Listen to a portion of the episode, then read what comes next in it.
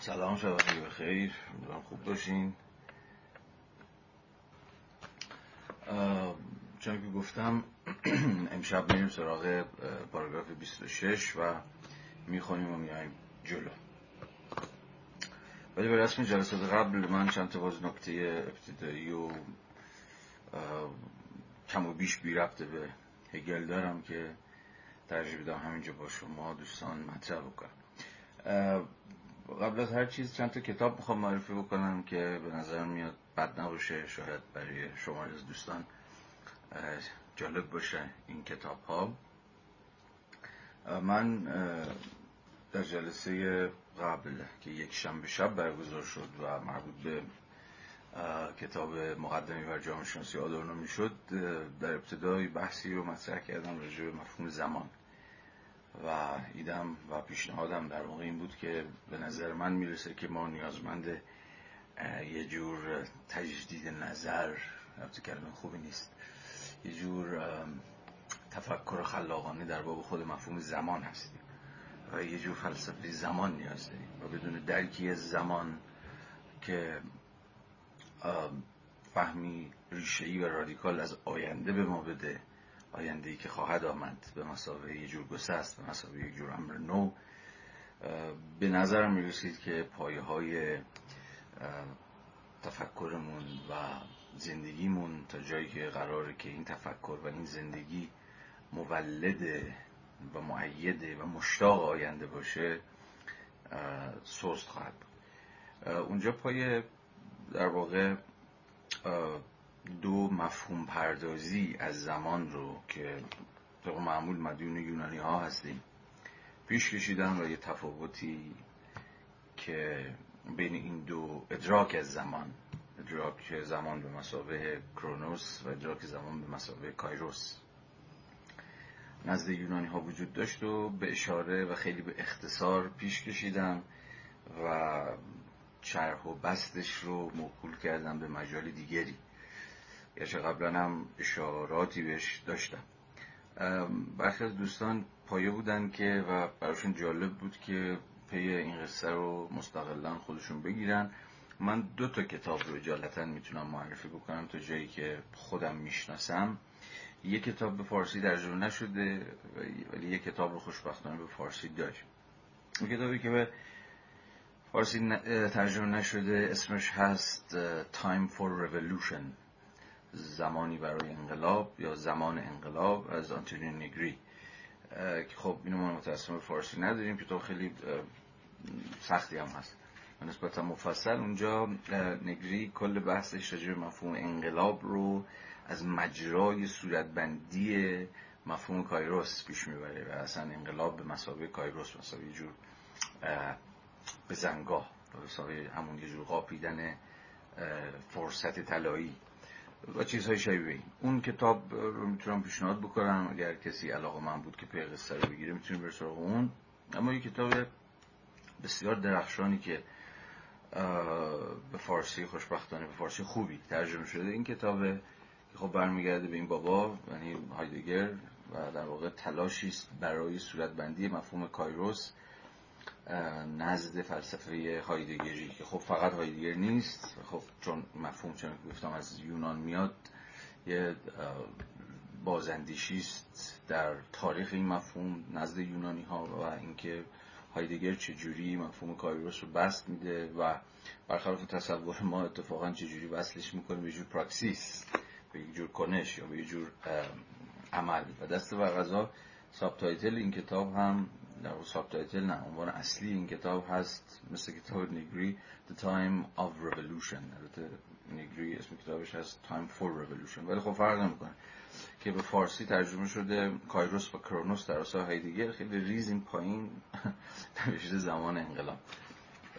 که حالا فارغ از این قصه اما بسیار بسیار کتاب بینظیریه و بسیار تفکر برانگیزه و فکر می‌کنم ادراک ما را از بسیاری از مفاهیم جا افتاده از تفکر از سیاست از طبعا خود زمان از حقیقت از پراکسیس از مفهوم پلیس و خیلی چیزهای دیگه دگرگون می‌کنه. این کتاب و خواندنش بسیار بسیار مختنمه.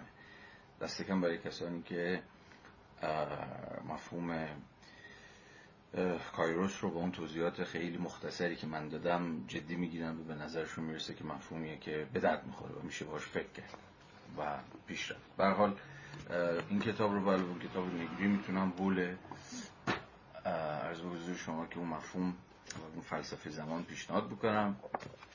کتاب دیگری که اخیرا دارم تورابش می‌کنم همش نخوندم ولی باز از اون کتاب هاست که به نظرم میاد در خوره در خور ایامه.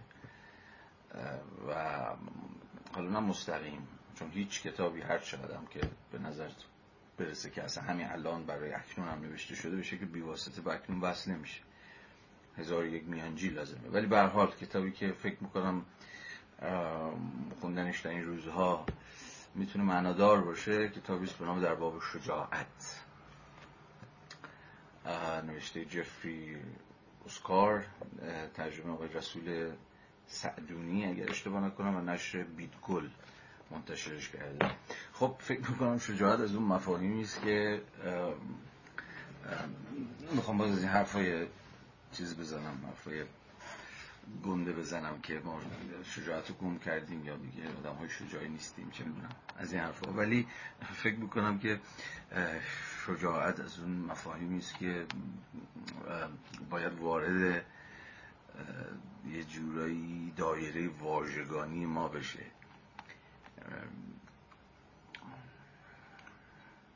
و از همه بیشتر شاید مفهومی چون شجاعت یا جسارت مدنی به ویژه در وضعیتی که به نظرم میاد قسمی شرافتمندان زیستن و صادقان زیستن منهای حدی از خطر کردن در زمان ما ممکن نیست. و ویژه در جامعه مثل جامعه ما شما برای اینکه صادقانه زیست بکنید یا قول حاول در دایره حقیقت زندگی بکنید نه در دایره دروغ و فریب و یه جور محافظه کاری آفیت طلبانه و از این قصه ها که خودتون بهتر از من در نشید این نمی‌تونه منهای حدی از خطر کردن باشه. منهای حدی از ریسک کردن بر سر خود زندگی باشه. و خب این قصه به نظر من پای مفهوم شجاعت رو میره وسط. اینکه شجاعت مدنی چه جور چیزیه و به تعبیری اصلا چرا باید خطر کرد برای یک زندگی اخلاقی که در این حال یک زندگی سیاسی هم هست یا اصلا اخلاقی که یا اخلاق زیستنی که خودش عین کنش سیاسیه. بنابراین اگر این چیزایی که دارم میگم کم و بیش درست باشه اون موقع فکر کردن به شجاعت و به بحث گذاشتنش مختنم خواهد بود. البته هیچ آدمی با خوندن یک کتابی در باب شجاعت شجاع نمیشه. یا با خوندن کتابی درباره عشق عاشق نمیشه یا در با خوندن کتابی درباره حقیقت عاشق حقیقت نمیشه. ولی در این حال احتمالا اینها بی نسبت با هم نیستن. یعنی شاید خوندن یک کتاب درباره حقیقت اون آتش حقیقت جویی رو در وجود آدم روشن کنه. کسی چه می‌دونه؟ نه که مستقیما منجر بشه بهش. ولی این یه جور بیداری بیداری نفس. به حال کتاب ها ایده ها تا جایی که عواطف ما رو و احساسات ما رو و خود تفکر ما رو بیدار می‌کنن و زندگی زندگی می‌کنن می‌تونن مولد خیلی تغییرات در ذهن ما در بدن ما هم باشن در این حال. یا خوندن یک کتابی درباره شجاعت شاید حداقل ما رو مجاب بکنه که به چه معنا شجاعانه نزیستیم یا شاید هم شجاعانه زیستیم. و به این معنا حداقل خود مفهوم مثل شجاعت رو برای ما پرابلماتیزه بکنه. به کتاب خیلی جمع جور و کوچولو و راحت خانیه و سهل الوصولیه در این حالی که خب فلسفیه. اما به زبانی نوشته شده که هر کسی که اندک علاقه به این دست بحث داشته باشه احتمالا می‌تونه چیزای جالبی توش پیدا بکنه. حال این کتاب هم به نظرم معرفی کردنش باید نباشه. یه کتابی که خب دیشبم استوریشو گذاشته بودم و وعده خواندنش رو داده بودم رو می‌خوام یک بار دیگه اینجا هم محض تاکید شما یادآوری بکنم و گوشزد بکنم برای عشق و میهن ماوریتسیو ویرولی که از جمعه هفته عادی یعنی فردا نه از جمعه که داره میاد. من این کتاب رو در هیئت هفت جلسه به همین شکل لای خواهم خوند. چون که نوشته بودم کتاب عملا هفت بخش داره. پنج فصل به علاوه یک مقدمه و یک مؤخره که امیدوارم بتونیم در هر جلسه ای به یکی از این بخش ها بپردازیم. بسیار بسیار بر خود من این کتاب چی می‌تونم بگم؟ شورافرین بود. یعنی واقعا اون بیداری عواطف که شاید یک کتاب باید انجام بده یا روشن کردن فکر که یک کتاب باید انجام بده. این کتاب چنین کاری با من کرد. از حیث زنده بودن موضوعاتی که درسته که در اون فلسفه سیاسیه و خب یه جوری مرور تاریخ فکره تاریخ تفکر سیاسیه. ولی در این حال آنها کتاب زنده است و وصل به زندگی ما در این روزها که متقاعد شدم که دوست دارم این کتاب رو بلند بلند بخونم. مثل همه این کتابی که الان دارم. حالا هگل یا آدورنو یا دیگر کتاب هایی که جز بلند بلند خوندنشون کاری نکردم. دوست دارم این کتاب هم این اتفاق باش بیفته. خیلی پیشنهاد می‌کنم اکیدن که قبل از اینکه بریم سراغ کتاب جوری ترهش بکنین. اگر با انگلیسیش هم راحتی پی دی افش هم راحت پیدا میشه.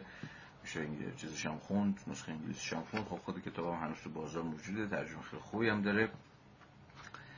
و ما رو مستقیما پرت می‌کنه توی دست برغذا این کتابی که خب خیلی به تعبیر کتاب مستقیمیه. خیلی دایرکتلی پرت میشیم تو قلب مباحثی که و موضوعاتی که و مسئله هایی که این روزها باش تو جامعه ایران. و جوامع دیگر رو کاری باش ندارم.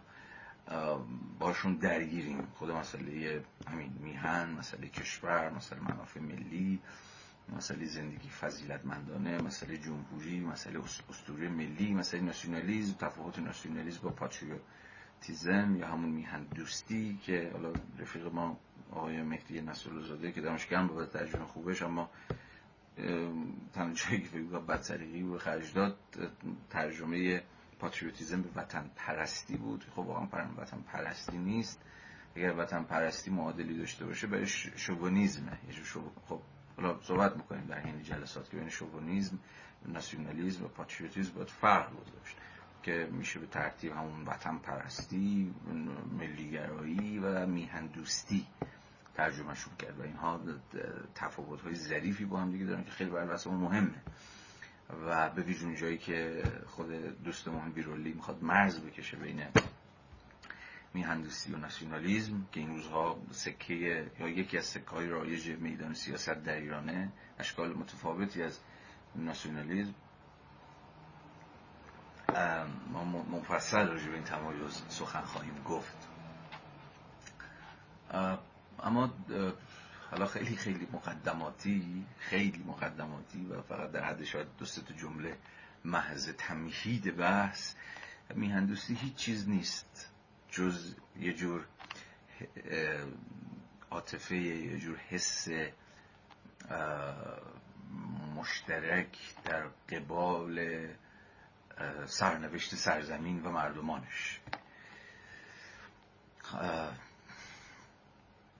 و به این اعتبار یک جور یک جور دغدغه است یک جور پروا داشتنه.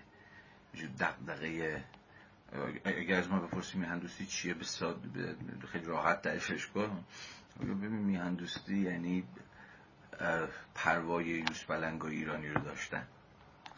یعنی دغدغه کارون و کرخه رو داشتن. یعنی نگران صفره های آب زیرزمینی ایران بودن. یعنی دلنگران وضعیت کارگران و بازنشسته ها و غیر و غیر بودن. جور حسی که ما رو متقاعد می‌کنه که در اون یک اجتماع اشتراکی زندگی می‌کنیم که سرنوشت انسانهاش سرنوشت حیواناتش سرنوشت ساختموناش سرنوشت کوه و جنگل و در دشتش برامون مهمه. و خود این دقدقه مشترک که خیلی مقدماتی تر از مفهوم منافع ملی یا منافع مشترکه حالا سر این کتاب و به بهانه این کتاب من بحثش رو مفصل پیش خواهم کشید. خیلی قبلتر از اینکه پای مفهومی مثل منافع ملی بیاد وسط که خب خودتون بهتر از من می‌دونید چه مفهوم مناقشه برانگیزیه. یه چیز مقدماتی تر و اولیه تر میباید در کار باشه که اون دقدقه پاتریا رو داشتن. پاتریا به معنای مثل رومیه دیگه معنی کشور معنی میهن. به معنای یک اجتماع سیاسی در درجه اول سیاسی و اجتماعی. برای تو میهن دوستی یه جورایی طبیعت و ساختمان ها و بناها و انسان ها و حیوانات به هم می‌رسن. یعنی همون اندازه که شما مثلا میشنوید آقا طوله اول و طوله دوم اون یوسف ایرانی تلف شدی و دلتون می‌گیره. یا میشنوید که کارون خشک شده یا زاینده رود خشک شده یا اصفهان داره فرو نشست می‌کنه یا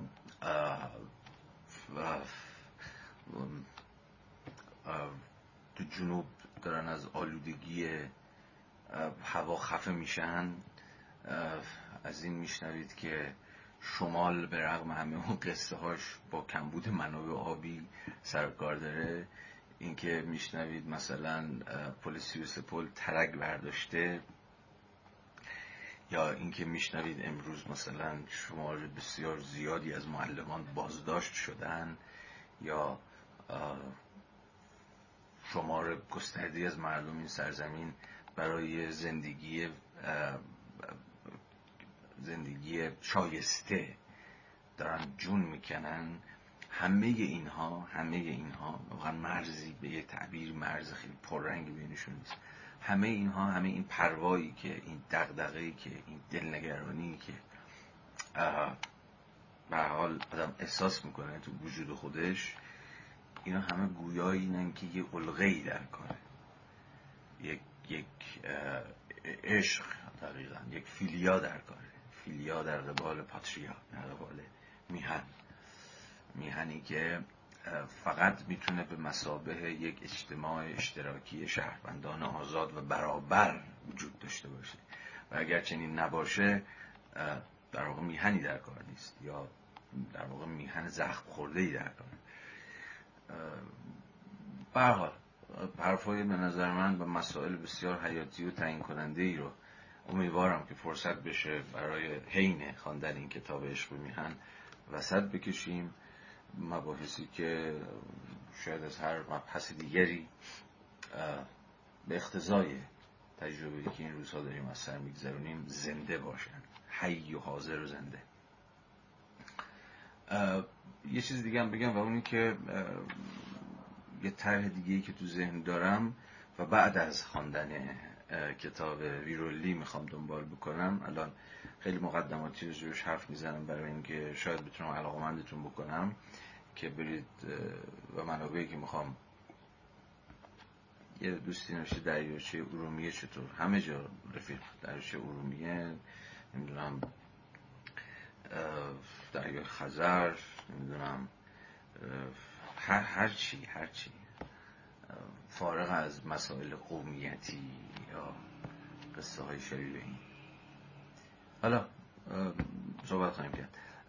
داشتم راجع یه طرحی می‌گفتم که بعد از خواندن این کتاب بعد از کتاب خواندن کتاب ویرولی پیش خواهمش برد که پایین اصاف اگر همون هفت هشت جلسه بحثمون با ویرولی به درازه بکشه تقریبا میشه دو ماه آتی.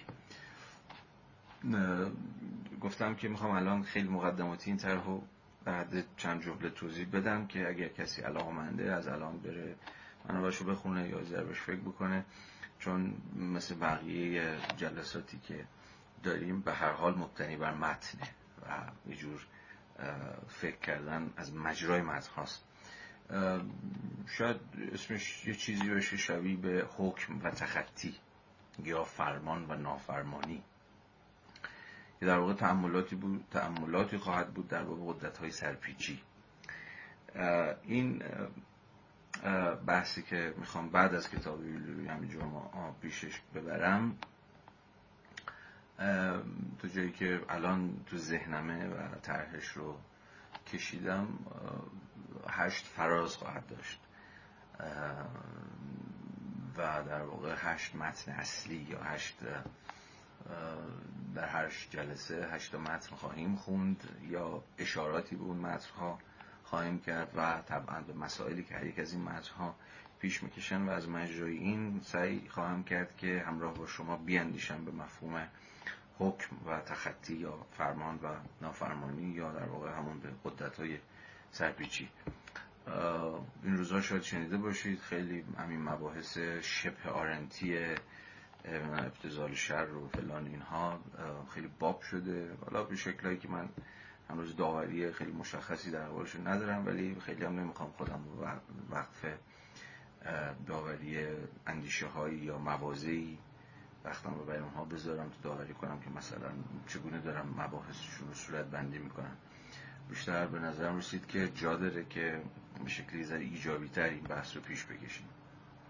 هشت فراز این گونه خواهد بود که با عبور از هابز به لاک شروع خواهیم کرد چون یه جورایی شاید برای نخستین بار گرچه قبل از هابز و لاک هم در فلسفه سیاسی قرون وسطا مسئله حق مقاومت حق مقاومت در برابر فرمان حاکم جائر پیش اومده بود در تفکر سیاسی قرون وسطایی. ولی به شکل صورت بندی شده ترش و به اون شکلی که شاید به حال با واسطه های به ما رسیده یعنی وارد مدرنیته سیاسی شده مباحثی است که لاک مطرح کرده در کتاب رسالی در باب حکومت مدنی یا در اون چیزی که معروف به رساله دوم لاک در باب حکومت به ویژه فصل آخرش که یه جوری اصلا به مفهوم حق شورش دیگه یا به تعبیر خودش درباره انحلال حکومته.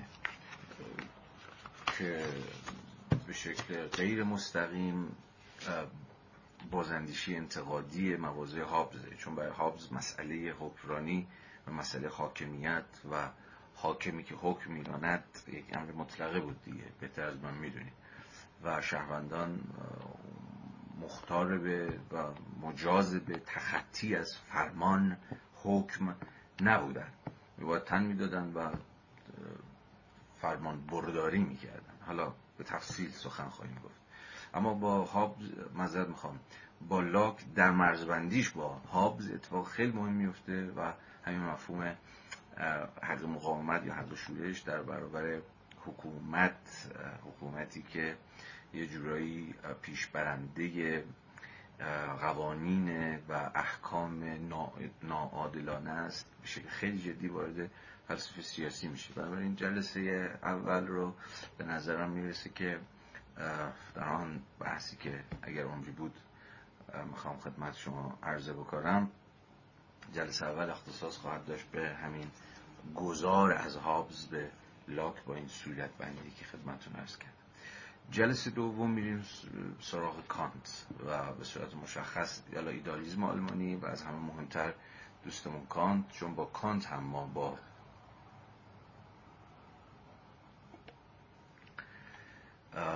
پرداختن به عرض به حضور شما که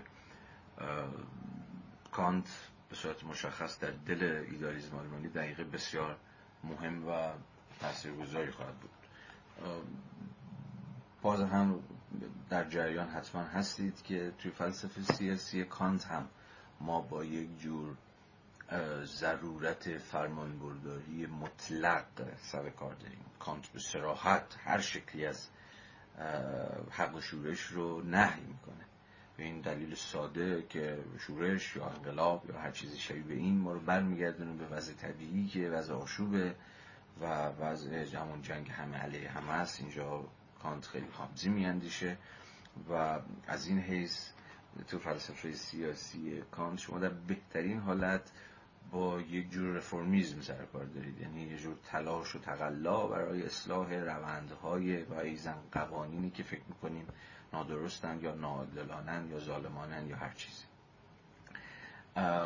برای این باید نگاهی بیاندازیم به کتاب بنیادگذاری برای و طبیعی اخلاق کانت و یکی دو تا رساله دیگرش من این فقط اشاراتی در این جلسات به این کتاب خواهم کرد برخلاف روندی که مثلا تو جلسات آدم خانی یا هگل خانی داریم من متن خانی به اون معنا نخواهم کرد که مثلا چندین جلسه باید بزنیم فقط این کتاب کانت رو نه فقط اشاراتی به امهات و به بنیادهای مواضع مثلا هاوز مثلا لاک و در این جلسه دوم مثلا کانت خواهم داشت اونقدری که برای بحثمون لازمه.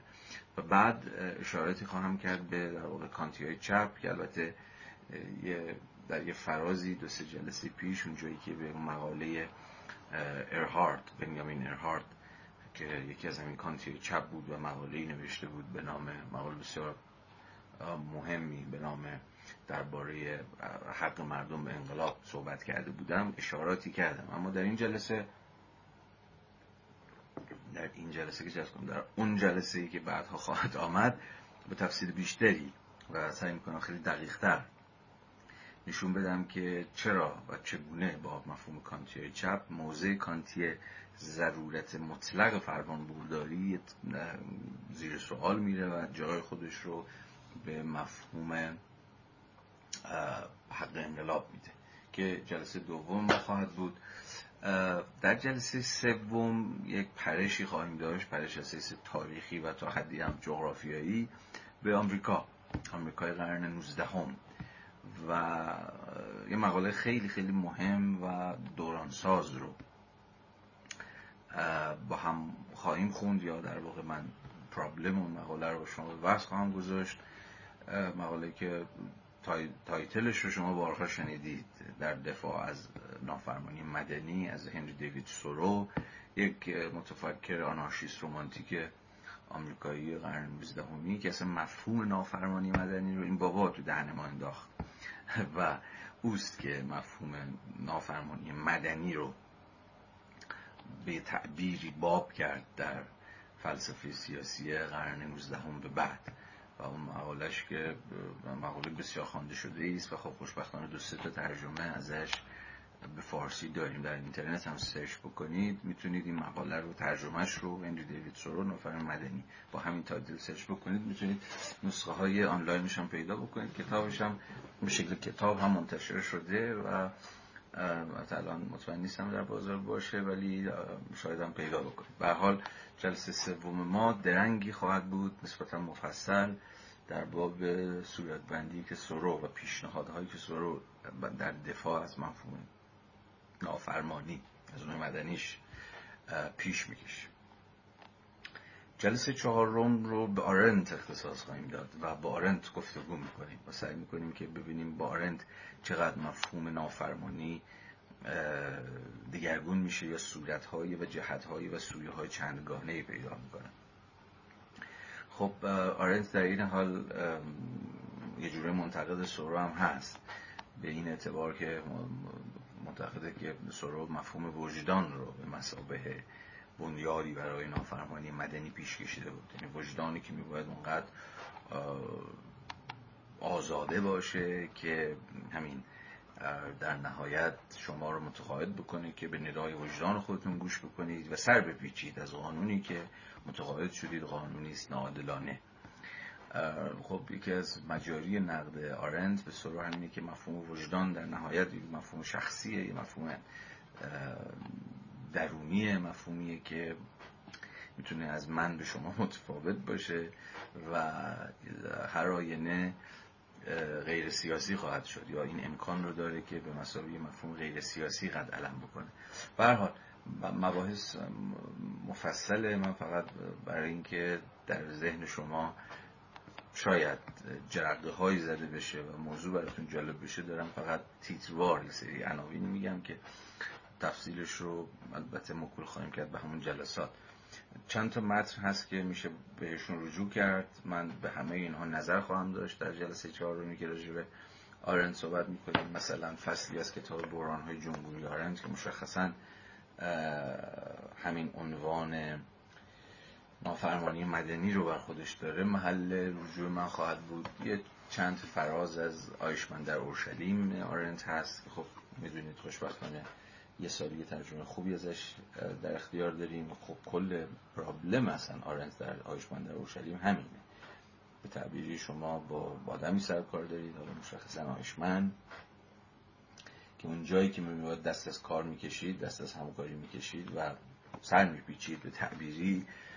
ترجیح داد که همچنان یک کارمند وظیفه شناس باقی بمونه. و بهتر از منم می‌دونید که مسئله آرنت با آلمانی در 1930 و 1940 هم همین بود دیگه. سوال آرنت بود که چی شد که خیلی ها یا شاید به تعبیری اکثریت آلمانی ها در اون سالها مستقیم یا غیر مستقیم همکاری کردن با رژیمی که به سراحت یا به تلویح می‌دونستن که رژیم جنایتکاریه و چی شد که نه نگفتن؟ چی شد که ادامه دادن؟ چی شد که همکاری کردن؟ و به این معنا مشارکت کردن در انتشار شهر. این یکی از محوری ترین پرسش های کل حیات فکری خب آرند حال در جلسه چهارم با پرابلم های آرند سعی می‌کنیم که این مبحث رو پیش ببریم. غیر از این دوتا کتاب یا مقاله هم داره که اونم در نت پیدا میشه به نام مسئولیت شخصی در زمانی دیکتاتوری. اون رو هم اگر دوست داشتید که امیدوارم دوست داشته باشید یه نگاهی بهش بیاندازید کمک می‌کنه برای اینکه با مباحث که من می‌خوام مطرح کنم بتونید مشخص در همراهی کنید در جلسه پنج رو میریم سراغ متفکری که خب در ایران هم مطرح شده در سالهای اخیر ولی راجب سویه های سیاسیش شاید کمتر ما بحث کردیم. با اون جان رالز. رالز در کتاب نظریه در باب عدالت در فصل ششم که اسمش هست فصل ششم تکلیف و وظیفه. مباحث بسیار بسیار جدی و نفسگیر رو پیش می‌کشه فصل خیلی طولانی نیست و تقریبا 60 صفحه است. در این 60 صفحه که محل بحث من خواهد بود مشخصا مبحث تکلیف تبعیت از قانون ناعادلانه و ضرورت تمرد وجدانمندانه از این قانون ناعادلانه رو پیش می‌کشه که خب بحث خیلی مختنمیه و به ما اجازه میده که در جلسه پنجم بحثمون رو در جهات جذابی پیش ببریم. آنچنان که دوستمون رالز پیش می‌بره. در جلسه پنجم باز تغییر فضا میدیم و سراغ جریانی میریم به نام اتونومیست های ایتالیایی. از ماریا ترنتی تا پاولو ویرنو. یعنی با, با این دوتا بیشتر کار داریم. ترنتی رو ما عموما از مجرای مباحثی که راجع به استراتژی امتناع و دست کشیدن از کار مطرح کرده می‌شناسیم. در این کتاب انقلاب رو به خاطر میآورید. مقاله ترونتی رو خواهیم خوند. به همین استراتژی امتناع که مبحث نافرمانی رو وارد اقتصاد سیاسی می‌کنه. وارد حوزه سازمان اجتماعی کار می‌کنه. و از این حیث کاملا هوای جدیدی به بحث ما تسریع خواهد کرد. ترونیتی و کلا اتونومیست ایتالیایی و از جریان دیگری در سنت اتونومیست ایتالیایی که باز هم همین بحث رو به نوعی دارن طرح می‌کنند مقاله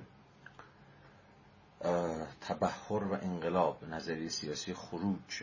از پاولو ویرونو رو با هم نیم نگاهی بهش خواهیم انداخت که در کتاب نامهای سیاست منتشر شده. و خب اگر تورنتی میگه امتناع رفیقمون ویرینو از اکسودوس حرف می‌زنه. از اینجور خروج که باز هم قسمی نافرمانی است اما به معنای سیاسی تر از مثلا صورت بندی که امثال سورو و آرنز دارن. تفصیل این بحثا بماند برای زمانی که وقتش رسیده باشه.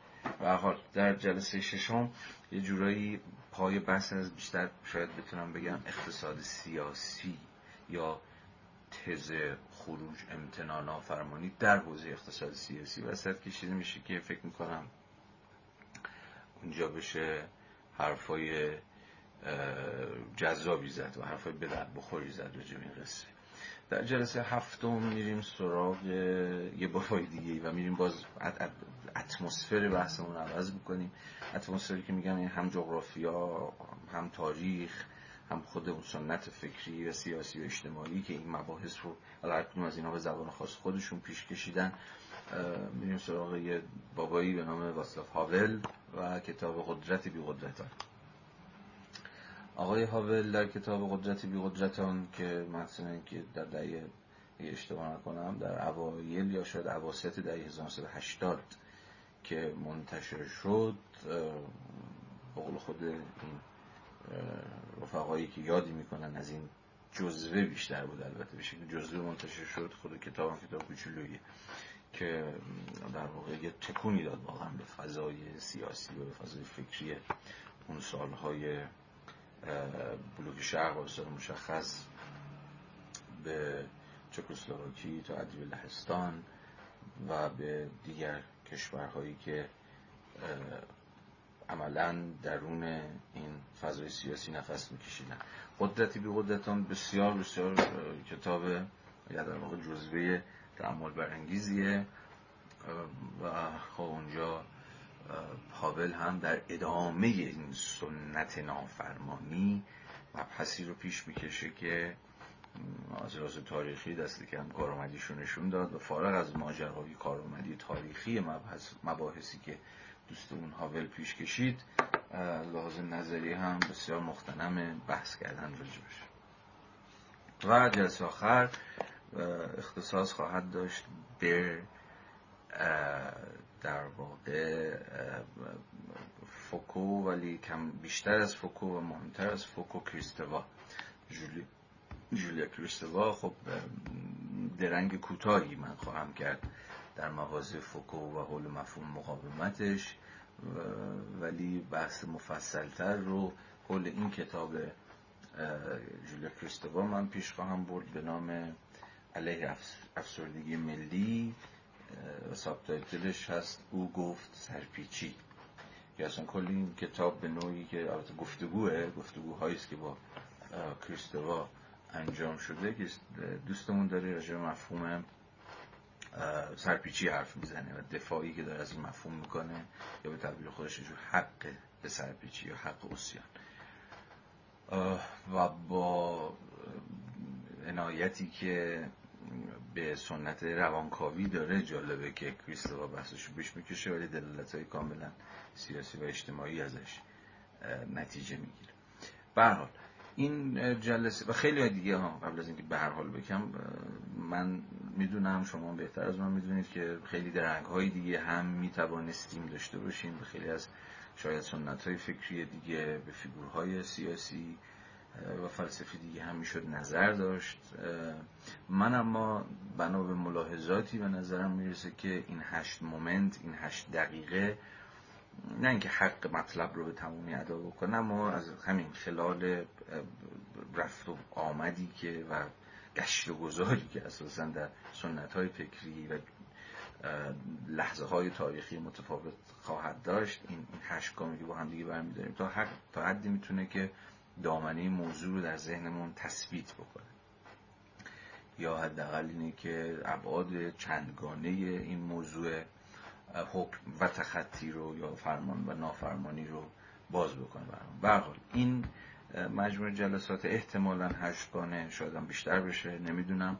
ولی به احتمال زیاد در قالب همین هشت و نهایتا در جلسه رو چون که گفتم بعد از پایان همخانی که قرار بر گرد مفهوم میهندوستی و کتاب برای عشق و میهن ویرولی داشته باشیم من خدمت شما عرض خواهم کرد. اینها رو گفتم تا اگر دوستان علاقه من بودن نه نرمک شروع کنن این کتاب های ها رو بخونن و در جریان موضوع قرار بگیرن تا بعد دیگه برسیم به خود بحثش. من سعی می‌کنم حالا فردا پس فردا در قالب یه پستی هم مستقلا این کتاب رو دوباره و این منابع رو معرفی بکنم که اگر کسی خواست حالا بره دنبالش یک آدرس درستری در اختیارش باشه.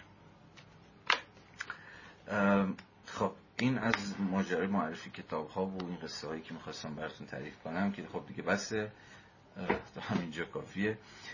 اما قبل از اینکه وارد بحث خودمون بشیم من یه, یه موضوع از میان موضوعاتی که مد نظرم بود که اینجا نوشته بودم بگم یه موضوع رو فقط اینجا بگم چون خیلی به بحثمون ربط داره و همین الانم داشتم کامنت ها رو یه لحظه نگاه می‌کردم دیدم یه دوستی دیگه هم اشار... اشارتی بهش کرد. من هم تا جایی که فرصت بود در جلساتی که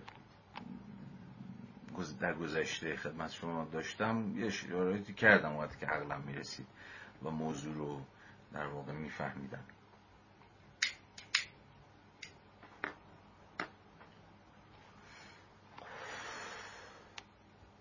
خب ماجرا برمیگرده به ما آنها. موضوع آشنایی که معمولا هر از گاهی هی یقه ما رو می‌گیره.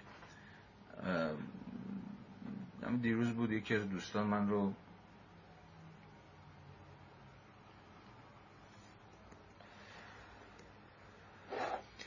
من رو منشن کرده بود پای یک ویدیو کوتاهی از یه بابایی به نام آرامش دوستار که خب حتما میشناسیدش. یه فیلسوف ایرانی که خب چه پنجاه سال در آلمان زندگی می‌کنه البته پارسال درگذشت. و خب شاید با موازش آشنا باشید. با امتناع تفکر که تز امتناع تفکر او پیش کشید و خب معتقد بود که اساسا به نوعی حالا من خیلی دارم سادش می‌کنم حالا پیچیدگیاش بماند. ما به دلیل فرهنگ دین خویانمون اساسا امتناع تفکر داریم خودمون یعنی ما ایرانی ها یا در تمدن ایرانی اسلامی اساسا نمی‌تونه فکر بکنه چون که در پایه ها و بنیادهای خودش گرفتار حالا اون چیزیست که این بابا اسمش رو گذاشته بود دین خوی. حالا داستانش مفصله. نمی‌خوام وارد مباحث آرامش دوستار بشم ولی این ویدیو کوتاه در این ویدیو کوتاه آقای دوستار مدعی بود که خیلی حرفی می‌زد که خیلی شبیه حرف در واقع بومیگره های ما هم هست. و اون اینکه ببین اصلا چیزایی که مباحثی که اینا میگن اینا خب منظور فلاسفه غربیه دیگه. حالا عناوین کلی فلسفه غربی. حالا چیزایی که اینا میگن اصلا ربطی ما نداره. و مثلا اگر اینا میگن کلورونگ یا روشنگری یا نمی‌دونم کانت می‌گوید فلان بهمان اینا مال خودشونه. اینا اصلا ربطی به ما نداره. ما باید خودمون فکر بکنیم ما, ما مسائل خودمون داریم ما قصه خودمون رو داریم فلان فلان. و اینجوری نیستش که با ایزر کانت خوندن و با همین روشنگری روشنگری کردن اینها مشکلی از ما حل بشه و اینا مال خودشونن. ما باید مال خودمون باشیم یا ما باید در واقع تفکر خودمون رو دنبال بکنیم.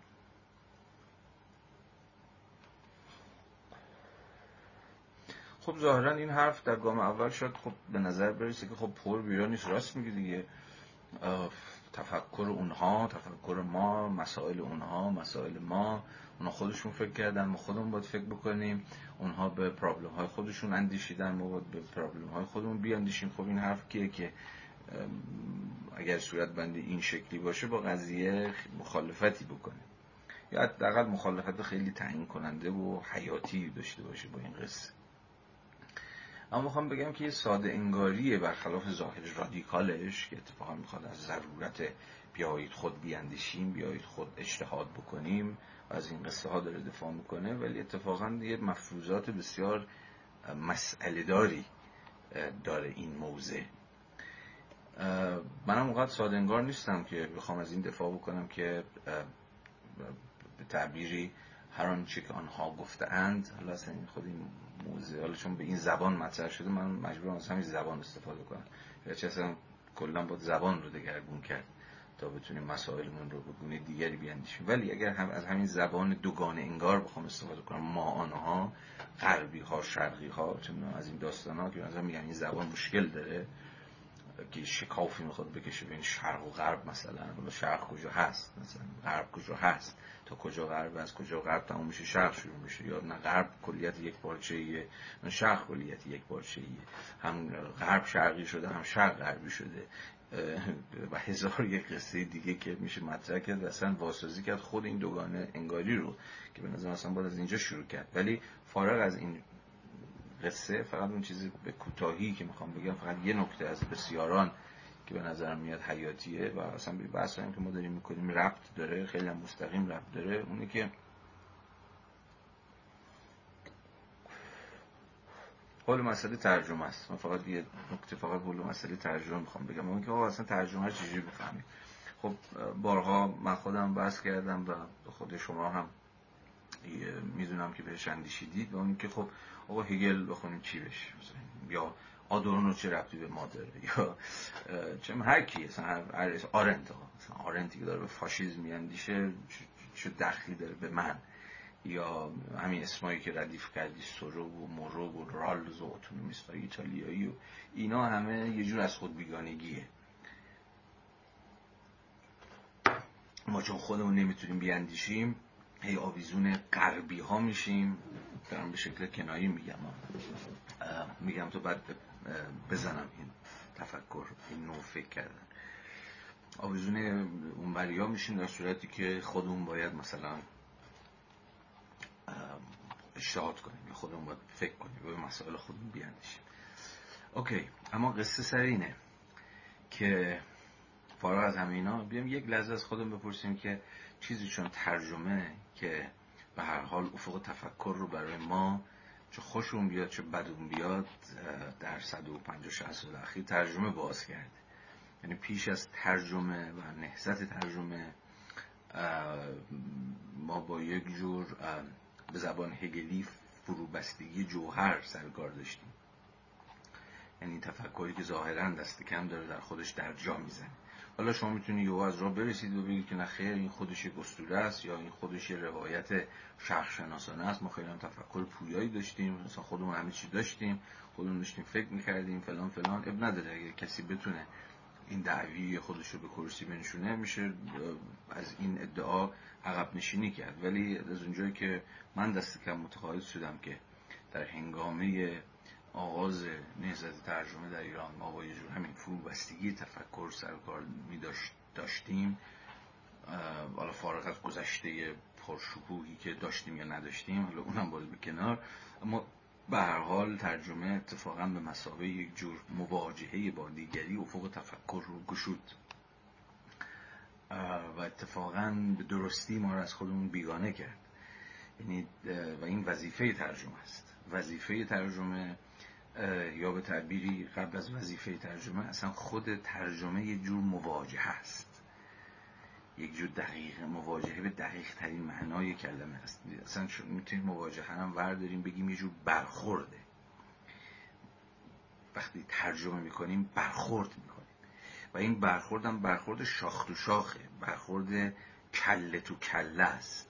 و اصلا مواجهه نیست و اصلا برخوردی نیست که دو طرف دو طرف گرچه نابرابری وجود داره بین دو طرف ولی اصلا مواجهه نیست که دو طرف برخورد بعد از این ترجمه سر جای خودشون باقی بمونن و فکر کنن که خب اتفاق نیفتاده. یه تصادفی بوده و تنم خورد به تنه بابایی یا کلم خورد به کله بابایی و خب تموم شد. نه این مواجهه توأم با سرگیجه است. مطمئنا همه با سرگیجه است. و چرا سرگیجه است؟ برای اینکه ترجمه همون امر نوعه. یا اون برخورده وقتی شما اصلا خیلی فیزیکال بفهمیدش دیگه. شما اصلا وقتی سرتون بخوره مثلا به یه دری به یه دیواری مدت گیج می‌زنید دیگه. نمی‌دونید که قضیه چیه کجایی. تا حالا یه ذره بعدم بگذره ولی بتونید دوباره تعادل خودتون حفظ بکنید یا حفظ نکنید. ولی دقیقا این ترجمه مسابقه مواجهه یه جور سرگیجه فرهنگی تمدنی برای ما ایجاد کرد و به نوعی ما رو دقیقا بیگانه کرد با خودمون.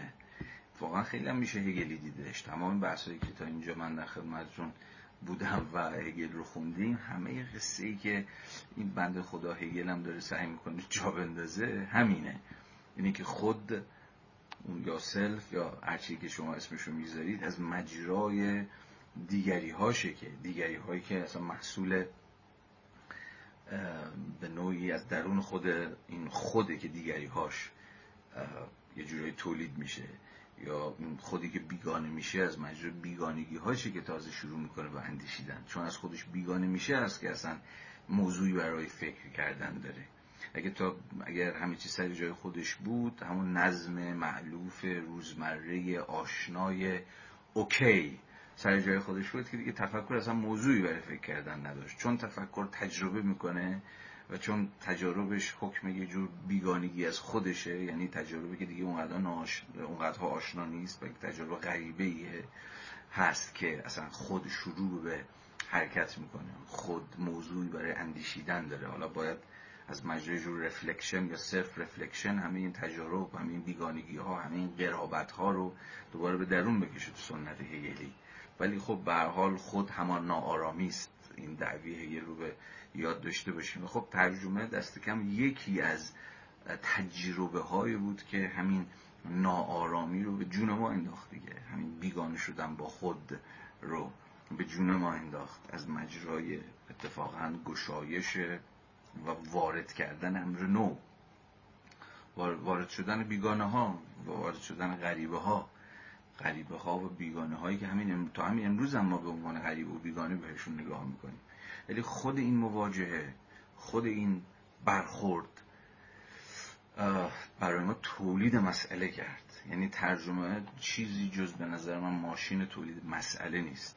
و تا جایی که ترجمه ها و خواندن ترجمه ها هگل فوکو نمی‌دونم برخس هر, کسی در ادبیات در فلسفه در جامعه شناسی در سیاست در روانشناسی در هر حوزه که شما فکرشو می‌کنید مثلا این این این این غریبه ها این بیگانه ها اینایی که موردشون سرگیجه کردن خود ما رو ناروم کردن مشوشمون کردن به نوعی دارن مسئله تولید می‌کنن. و تا جایی که ما با مسئله ها سر کار دادیم و داریم به مسئله ها فکر می‌کنیم دیگه مهم نیست که خواستگاه این مسئله ها کجاست. مثلا غرب شرق شمال جنوب این فرهنگ اون فرهنگ. دیگه مهم نیست. مهم اینه که مسئله ای تولید شده. و وقتی میگی مسئله یعنی اختلال. نه؟ یعنی دیگه چیزی. شما کی دچار مسئله میشید؟ آن زمانی که چیزها سر جاشون نباشن. احساس کنید که یه جای کار میلنگه. یه گیری هست یک اختلالی هست یه پارازیتی هست اصلا. و اون میشه برای شما مسئله. حالا اینو کی تولید کرده؟ از کجا اومده؟ نمی‌دونم یارو مسیحی بوده مسلمون بوده غربی بوده شرقی بوده اینها دیگه مسائل دست چندم میشه. من همیشه تو جایی که فهمم قد داده سعی کردم پیش خودم اینجوری توضیح بدم قصه رو که و بارها گفتم اینا می‌دونم برای شما تکراری و حوصلتون هم احتمالاً داره سر می‌بره ولی خب چون باز مطرح شده و به نظر میاد باز هم مطرح خواهد شد چون ما تکلیف با این قصه که روشن نکردیم که. و هیچ وقت هم شاید روشن نکنیم. هی باید بارها بارها بهش برگردیم و بارها بارها و صورت بندی متفاوتش فکر کنیم. به حال بنابراین شاید یک جور اجبار به تکرار به معنی فرویدی کلمه ناگزیر باشه. ولی به حال حالا فارغ از تکراری بودنش نبودنش اما همه قصه اینه دیگه. اگر هگل سخت نویس معلوم نیست چی میگه عجیب غریب فلان و فلان. اگر تونسته مسائلی پیش بکشه که ما از مجرا ما بتونیم به اون مسئله ها فکر کنیم اگر اون مسئله ها مسئله های ما شده باشه خب اون موقع دیگه مرز بین ما و آنها بیمعنا خواهد بود. البته منم می‌دونم که سوال اصلی سر جاشه و اونی که و اون که چگونه و اساسا چگونه میشه که مسئله ای تولید میشه؟ مثلا مرز بین مسئله و شبه مسئله. یا مسئله کاذب کجاست؟ این هم سوال جدیه دیگه. چون خیلی راحت می‌تونیم حد بزنیم که یه متفکر یه کتاب یه سنت فکری ما رو شبه مسئله ها بکنه یا مسئله های کاذب بکنه. یعنی فکر کنیم مسئله ما هم ای, ای باش ور بریم هم ببینیم که یا داشت بریم مثلا نمی‌دونیم جلو. هی داریم درجا می‌زنیم. یا داریم بلغورشون می‌کنیم اونا رو. خب معناش احتمالا این خواهد بود که مسئله از اول شبه مسئله بوده یا مسئله اونها مسئله ما نبوده. اما فارغ از سنجهی که می‌تونه نشون بده که که البته سنجه جز تاریخ به نظرم وجود نداره. یعنی خود چیزی که مسئله از شبه مسئله جدا می‌کنه جو آزمون تاریخیه. که حالا داستانش مفصله. ولی به هر صورت اگر فارغ از اون پرسشی که تر کردم اگر مسئله ای در زمین ما نشسته باشه و در زمین ما و در زمانه ما رشد و نموف کرده باشه ما آبش داده باشیم دونش داده باشیم بهش فکر کرده باشیم اون موقع است که اون موقع است که دیگه مرز بین من و هگل من و فوکو من و نمی‌دونم رالز بلا موضوع میشه. و دیگه اینقدر به شکل وسواسی نباید از خودمون حرف بزنیم. خودمون این خودی که خودش روی هواست. خودی که هیچ وقت یک تعین صلب همیشه و حاضر نداره. خودی که مدام مرزهاش باز میشه. دیگری واردش میشه دستکاریش می‌کنه. یا که از مجرد مواجه با دیگری همون ترجمه که گفتم شما اصلا آدم دیگه ای شدید اصلا خود ادراکیتون خود فهمیتون خود اندیشیتون متفاوت شده. چنان که اتفاقی برای ما افتاد. و شاید اتفاقی برای ما افتاده باشه. به شکلهای دیگه ای به صورتهای دیگه. به هر حال به هر حال سرتون اگه نخوام درد بیارم و بگم و بگذرم اینی که اون اسطوره خواستگاه رو نباید خیلی جدی گرفت اسطوره خواستگاه که ناظر به تفکره. خواستگاه تفکره. به شکل امین وسواسی به این فکر کنیم که خواستگاه تفکر کجاست. اروپای غربی آمریکای شمالی تمدن مسیحی که این هی بازی ها رو جدیتر و جدیتر و جدیتر میندازه وسط و مثلا سر ما درد میاره اصلا باز میشه که مثلا اصل قصه رو نگیریم. مسئله بر سر مسئله سازیه. مسئله بر سر اینه که ترجمه ها به مسابه مواجهه ها به مسابه برخورد ها چقدر قادرن که مسئله تولید بکنن. یعنی چقدر قادرن که اتفاقا مرزهای هویتی من و شما رو به عنوان انسان ایرانی و عنوان انسان شرقی یا هر چیزی مثل این بشکنن اتفاقا و گشوده کنن ما رو به روی جهان به روی تجربه به روی دیگری به روی قرابت. قرابت با این و حالا تازه تفکر ما چگونه می‌تونه و اصلا آیا می‌تونه یا نه که این قرابت رو این بیگانه رو به درون بکشه باش گفتگو بکنه از آن خودش بکنه. و البته نه هیچ وقت به تمامی چون به تعبیری ما هیچ وقت نمی‌تونیم دیگری رو به تمامی درون کنیم یا اگر هم بخوایم این کار بکنیم این مستلزم سرکوبه. مستلزم اتفاقا هی به قالب خود در آوردنه. که ما خودمون هم داریم. این الگوی این بومی اندیشیه خیلی وقت اونم دیگری رو جدی می‌گیره ولی می‌خواد بگه که ببین دیگری هم نسخه بدل خودمه. اصلا چیزایی که شما میگید و ما قبلا هم داشتیم خودمون بهش فکر کردیم خودمون اصلا خیلی قشنگتر از شما گفتیم و این امهای و این سرکوب اون قرابت است. با قین. بیگانگی است. که شاید می‌تونست هوای تازه‌ای وارد این فضای ما بکنه. در نهایت شما هم غریبه هم تبدیل می‌کنید به امر آشنا نه؟ میگید که خودم داشتم خودم بودم اصلا حرف جدیدی نمی‌زنی که ما فلانی و بهمانی هم گفتن و اون موقع است که دوباره روز از نو روزی از نو دیگه. شما اون مهیب بودن اون تجربه رو شیرش رو می‌کشید و تعبیر آیدنتیفای میکنیدش. یکیش می‌کنید به خودتون و دوباره از مجرد آشناسازی امر غریبه تمام تکانهی که شاید او می‌تونست ایجاد بکنه رو خونسا می‌کنید. بنابراین در عین حالی که تفکر تلاشی است به یک معنا برای ازان خودسازی برای درونی کردن ولی باید حواستون باشه که همیشه این درونی کردن این ازان خودسازی یا هر اسمی که شما بهش می‌گذارید در نهایت محکوم به شکسته.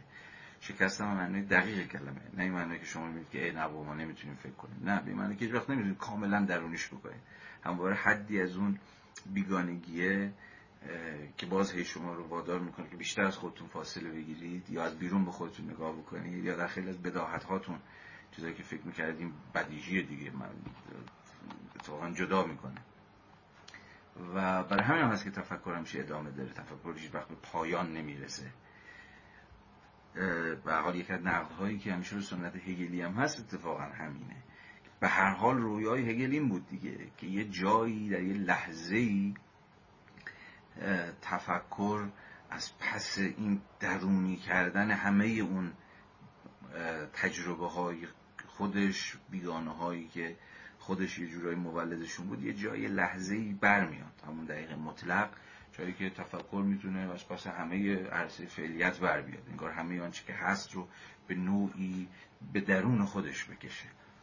ولی دست کم ما می‌دونیم که یکی از نقاطی که هگل به قول رفقای افغانستانی لتوکوب شد لگد مال شد و خیلی جاها به درستی دقیقا همین توهمش بود که بله یه جایی سوژه و یا تفکر و واقعیت کاملا میفتن رو همدیگه و انگار دیگه بیرونی باقی نمیمونه.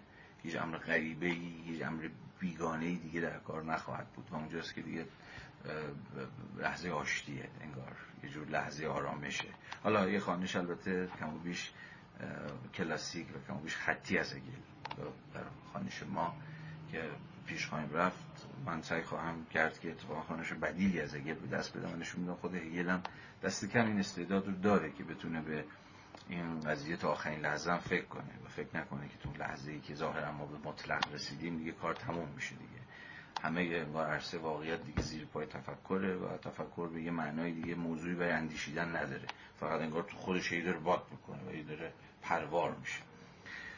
حالا این هم موضوعاتی است که بعدا بیشتر هم بهش فکر خواهیم کرد. ولی این هم نکته بود که به نظرم رسید شاید بد نباشه همینجا یه بار دیگه. حالا با یه زبان شاید یه ذره متفاوتی بتونم شما تر بکنم و امیدوار باشم خیلی پرت و پلا نبوده باشه و مطمئن باشید که بازم بهش باز خواهیم گشت. بازم بارها بارها به این موضوع برمیگردیم و شکل دیگه بهش فکر می‌کنیم. خب یه چیز دیگه هم بگم تا بحثمون شروع نشده. یه خیلی کوتاه. معمولا تو این مقدمه های مترجمین رو ببینید بخش خیلی پررنگی از این مقدمه های مترجمین مثلا برای توضیح دلایل ترجمه این کتاب یا اون کتاب عموما از این سخن میگن که خب ما احساس کردیم یه خلایی هست مثلا در این حوزه در این موضوع در این مسئله این نظریه این روی کرد. یه خلایی هست ما این کتاب رو ترجمه کردیم تا بلکه مثلا این خلا رو بتونیم پر پر بکنیم. اصلا قصه همینه. قصه اینه که ترجمه قرار نیست خلایی رو پر بکنه. یعنی این همه کتابی که حالا در این سال هم ترجمه شدن خلایی رو پر نکردن. خیلی برعکسه. ترجمه به یک نوعی قرار خلا ایجاد بکنه. نه حتی اینکه ما رو از خلا آگاه بکنه بفهمیم اوه یه خلایی مثلا داشتیم. نه خلا شکاف فاصله بیگانگی هر اسمی اینا شاید مفاهیم متناظر با هم باشن. تا فکر کنم ترجمه ها میان اینا رو می‌خونیم تا اتفاقا به یه نوعی از خودمون همین خودی که دهن ما رو صاف کرده و فکر می‌کنیم خود توپاری همه چی داره و اوکی و فلان و اینا. اتفاقا این خود دوچار خلع بشه. این خود دوچار شکافت درونی بشه. بیگانه بشه از خودش. و تازه بتونه به این بیگانگی فکر بکنه. این کار ترجمه نمی کنیم تا در واقع دیگری رو به یک آشنا تبدیل بکنیم. همون تز پر کردن خلع. خب حالا شما ترجمه کنید خلع ها رو پر می‌کنید و خب دیگه خب خلع ها پر شد خیالون راحت. خب ما بله دیگه ما الان دیگه فوکور هم می‌شناسیم خب مثلا می‌شناسیم هگل هم داریم خلایی نداریم در این زمینه. این خیلی تفکر به نظر من ساده. انگاریه که فکر کنید که کار مثلا ترجمه ها حالا من بیشتر به مفهوم ترجمه دارم فکر می‌کنم. به این معنا کارشون خلع پرگونیه یا آشناسازی دیگری از مجرای درونی کردنشه. کاملا برعکسه کاملا برعکسه. ما از مجرای این مواجهات اتفاقا فقدان ها یا شکاف فقدان کلمه خوبی نیست. همین شکاف شکافته تر میشیم چندگانه تر میشیم. اتفاقا بیگانه تر میشیم با خودمون با تاریخمون با میراثمون. دیگه به امر آشنای بدیهی اوکی بهش نظر نمی‌کنیم دیگه. فکر می‌کنیم تو آن چیزیه که باید به پرسشش کشید و حالا حالا ها باش کار داریم. بماند. حالا داستان مفصلی است. خب اجازه بدید که بحثمون رو با هگل آغاز بکنیم. پاراگراف 26 دست بر غذا ابتدای پاراگراف 6 هست خودشناسی محض در دیگر بودگی مطلق. این اسیر به ما و هو مبنا و اساس علم یا دانش در کل است. همینجا در همین پاراگراف 26 هگل دیگه از قبل هم حتما همه ما می‌دونستیم دیگه. اصلا داره میگه اون چیزی که دنبالشه همون ساینس علم علم حقیقت. داره میگه ببین خود این علم نمی‌تونه چیزی باشه جز یه جور خودشناسی در دیگر بودگی. یعنی شناخت خود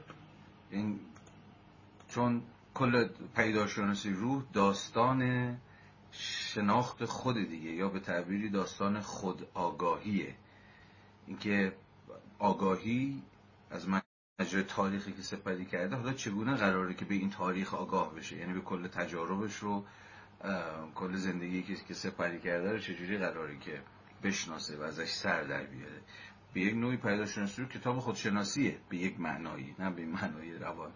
شناسان دوزاریشا ولی خودشناسی که به تعبیر دیگه آگاهی خودی نداره.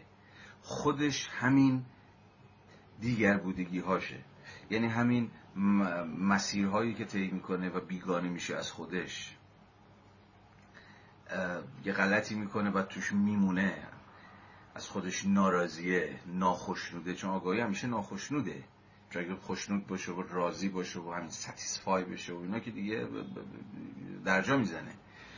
اصلا موتور محرکه یه چیز چرا نفیه؟ موتور محرکه روح یا همون خود آگاهی چرا نفیه؟ چرا با نفیه که هی چیز می‌کنه حرکت می‌کنه؟ چرا حتی هگل در ادامه به ما خواهد گفت در پاراگراف سی و دو اگر اشتباه نکنم؟ که اصلا از مجرای یه جور مرگه که و مرگندیشیه که روح حرکت می‌کنه. اما مرگ نه مسابقه جور پایان مرگ به مسابقه نفی. نفی که باز نتیجهش یا در واقع نتیجه میشه از قسمی ناخشنودی. چون من ناخشنودم چون اتفاقا ستیسفای نشدم یعنی آگاهی در هر یک از مراحل شوند خودش. چون تا به خورسندی نرسیده است که حرکت می‌کنه و پیش میره تا دست به تجارب دیگری بزنه تا باز شکست بخوره تا باز ناخورسند بشه دوباره خودش رو نفع کنه و حرکت بکنه جز این اگر بود جز این ناخورسندی اگر در کار بود نفی به مسابه موتور خود جنبان آگاهی اساسا از کار میافتاد. نه؟ بنابراین خیلی از این حیث وقتی با هگل مواجهیم با تکلیف روشن باشه که چگونه اصلا داریم به خود مسیر شونده تاریخ فکر می‌کنیم. کل بند 26 کل بند 26 حالا با فراز و فرودهایی که داره در واقع یه جورایی توضیح دو نوع آگاهیه. به چه معنا؟ حالا من چون گفتم بعضی از پاراگراف ها رو نمی‌خوام خط به خط بخورم پرابلمش رو فقط میگم. فارغ چیزی که دقیقی پیش گفتم در واقع در پاراگراف 26 هگل یه جا بحث از آگاهی طبیعی می‌کنه. آگاهی طبیعی یعنی آگاهی من شما آگاهی پیشا فلسفی تو این آگاهی پیشا فلسفی فرض بر سر چیه؟ فرض بر سر اینه که به قول خودش این فراز رو بخونم. از نظرگاه آگاهی یا همین آگاهی طبیعی که الان گفتم یعنی یعنی از این نظرگاه اشیاء برابر ایستایانه را در تقابل با خیش و خیش را در تقابل با آنها دانستن. اشیاء برابر ایستایانه برابر ایستایانه یعنی ابژه ها دیگه. ابژه هایی که در برابر منن یا در برابر شما. میگه آگاهی طبیعی همیشه قائل به این دوگانه انگاری است. دوگان انگاری چی؟ که یک آگاهی وجود داره یه سوژه وجود داره یک منی وجود داره و یه برابر ایستاهایی یا ابژه هایی که خب اونها در تقابل با منن دیگه. من در تقابل با اونها و اونها در تقابل با من. یک دوگان انگاری که در نهایت هم این تقابل رو همیشه جاودانه می‌کنه. یا شما یه آگاهی داری که باید این چیزهایی که بیرون از خودمون هستن رو بشناسه ولی این شکافه این فاصله همواره در نهایت باقی میمونه. و انگار کارش نمیشه کرد. این آگاهی طبیعی است. مبتنی بر این تقابل دوالیستیه. نه؟ اما هگل به دنبال نوع دیگری از آگاهیه که گرچه از همین آگاهی طبیعی عظیمت می‌کنه. نقطه آغاز همین آگاهی طبیعیه که میگه سوژه و اوبژه من و جهان. نه؟ همین دوگان انگاری است دیگه از اینجا شروع می‌کنه.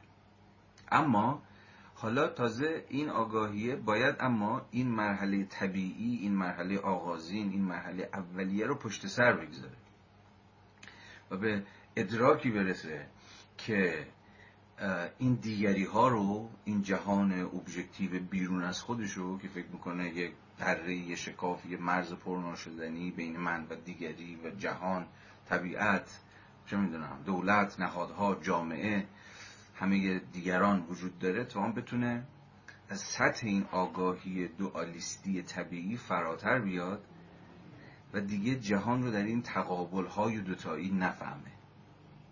ساحت علم به این اعتبار ساحت خودشناسی محض در دیگر بودگی مطلق برای اینه که از این تعبیر استفاده. خودشناسی منه. اما خودشناسی که در واقع نتیجه چیه؟ نتیجه اینه که من دیگری رو یعنی همه این دیگری هایی که بیرون از منن به مسابه امور بیگانه از خودم لحاظ می‌کنم رو بتونم درون خودم به تعبیری باز بشناسم. این همون مرحله چیه؟ مرحله که هگل اسمشو می‌ذاره reflection جلسات قبلا راجع صحبت کردیم. بنابراین ما با یه جور self یه جور خود یه جور من reflective مواجهیم. reflective یعنی چی؟ یعنی خودی که یا اصلا آگاهی که همه جهان بیرون رو در خودش به نوعی منعکس می‌کنه یا جهان خارج درش منعکس شده یا بازتاب پیدا کرده.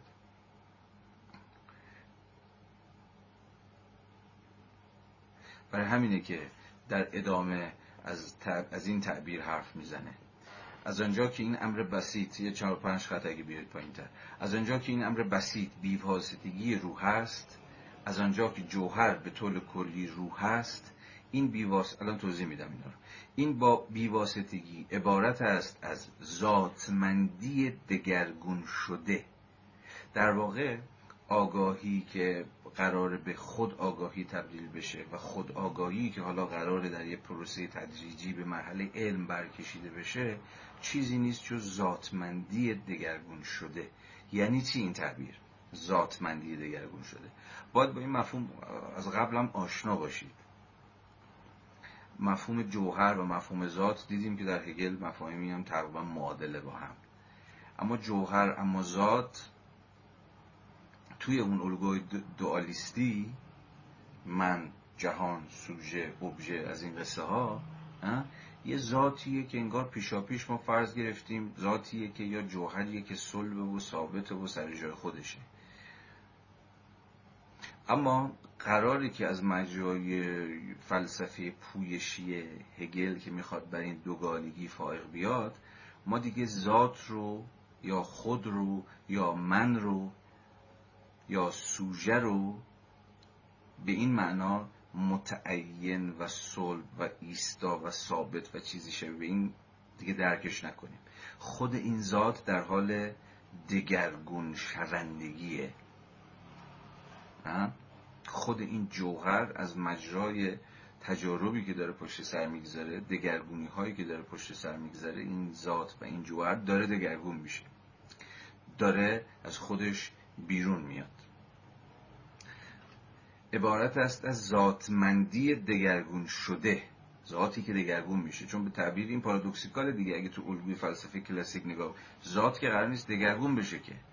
ذات اگه دگرگون بشه ما فرض اون عرضیات هم که دگرگون میشن.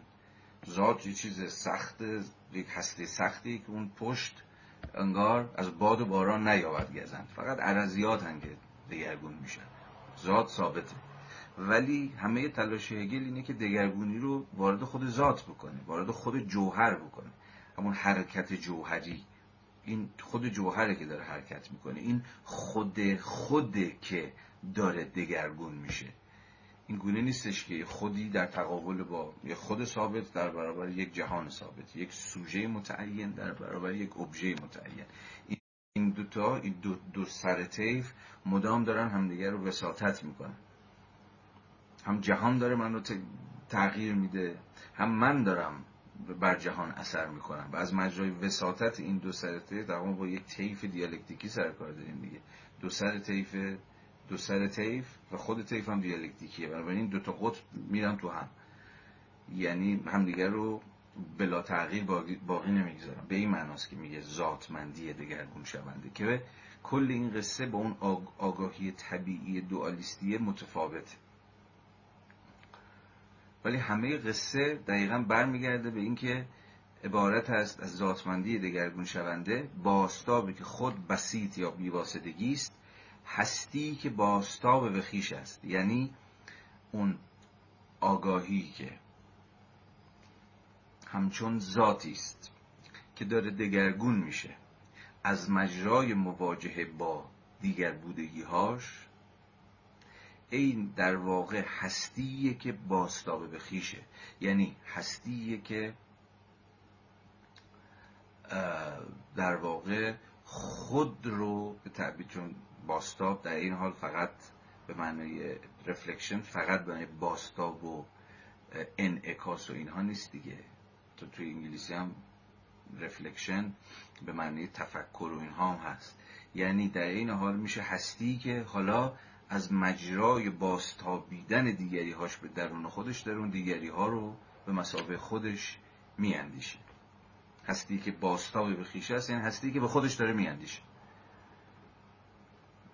یا همه این وجوه بیرونی دیگر بود خودش رو داره به موضوع تفکر خودش داره تبدیل می‌کنه. پس اینجا عملا در بند 26 هگل داره از قسمی مراحل یا بره های آگاهی حرف می‌زنه. مرحله اول یا همون چیزی که ما باید ازش فراتر بریم آگاهی طبیعی است که صحبتش رو کردیم. حالا این آگاهی در مراتب بعدی خودش قرار دیگه از این دوالیز فراتر بیاد و تبدیل بشه به یک آگاهی خوداندیشانه. به این معنا قرار تبدیل بشه به خود آگاهی تو فصل بندی کتاب هم هست فصل اول آگاهیه که سه تا مرحله داره یقین حسی ادراک و فاهمه. در این فصل اول که فصل آگاهیه آگاهی بر بنیاد دوالیزم داره فکر می‌کنه به جهان. اما در فصل بعد که وارد فصل دوم میشیم فصل خود آگاهی دیگه اون شکاف اون دوگانهه داریم ازش فرا میگذریم. و در واقع خود از مجرای دیگریه که وجود داره. یا خود فقط از مجرای باستاب دیگری به درون منه که می‌تواند بیاندیشد یا اصلا می‌تواند باشد نه به مسابه یک تقابل.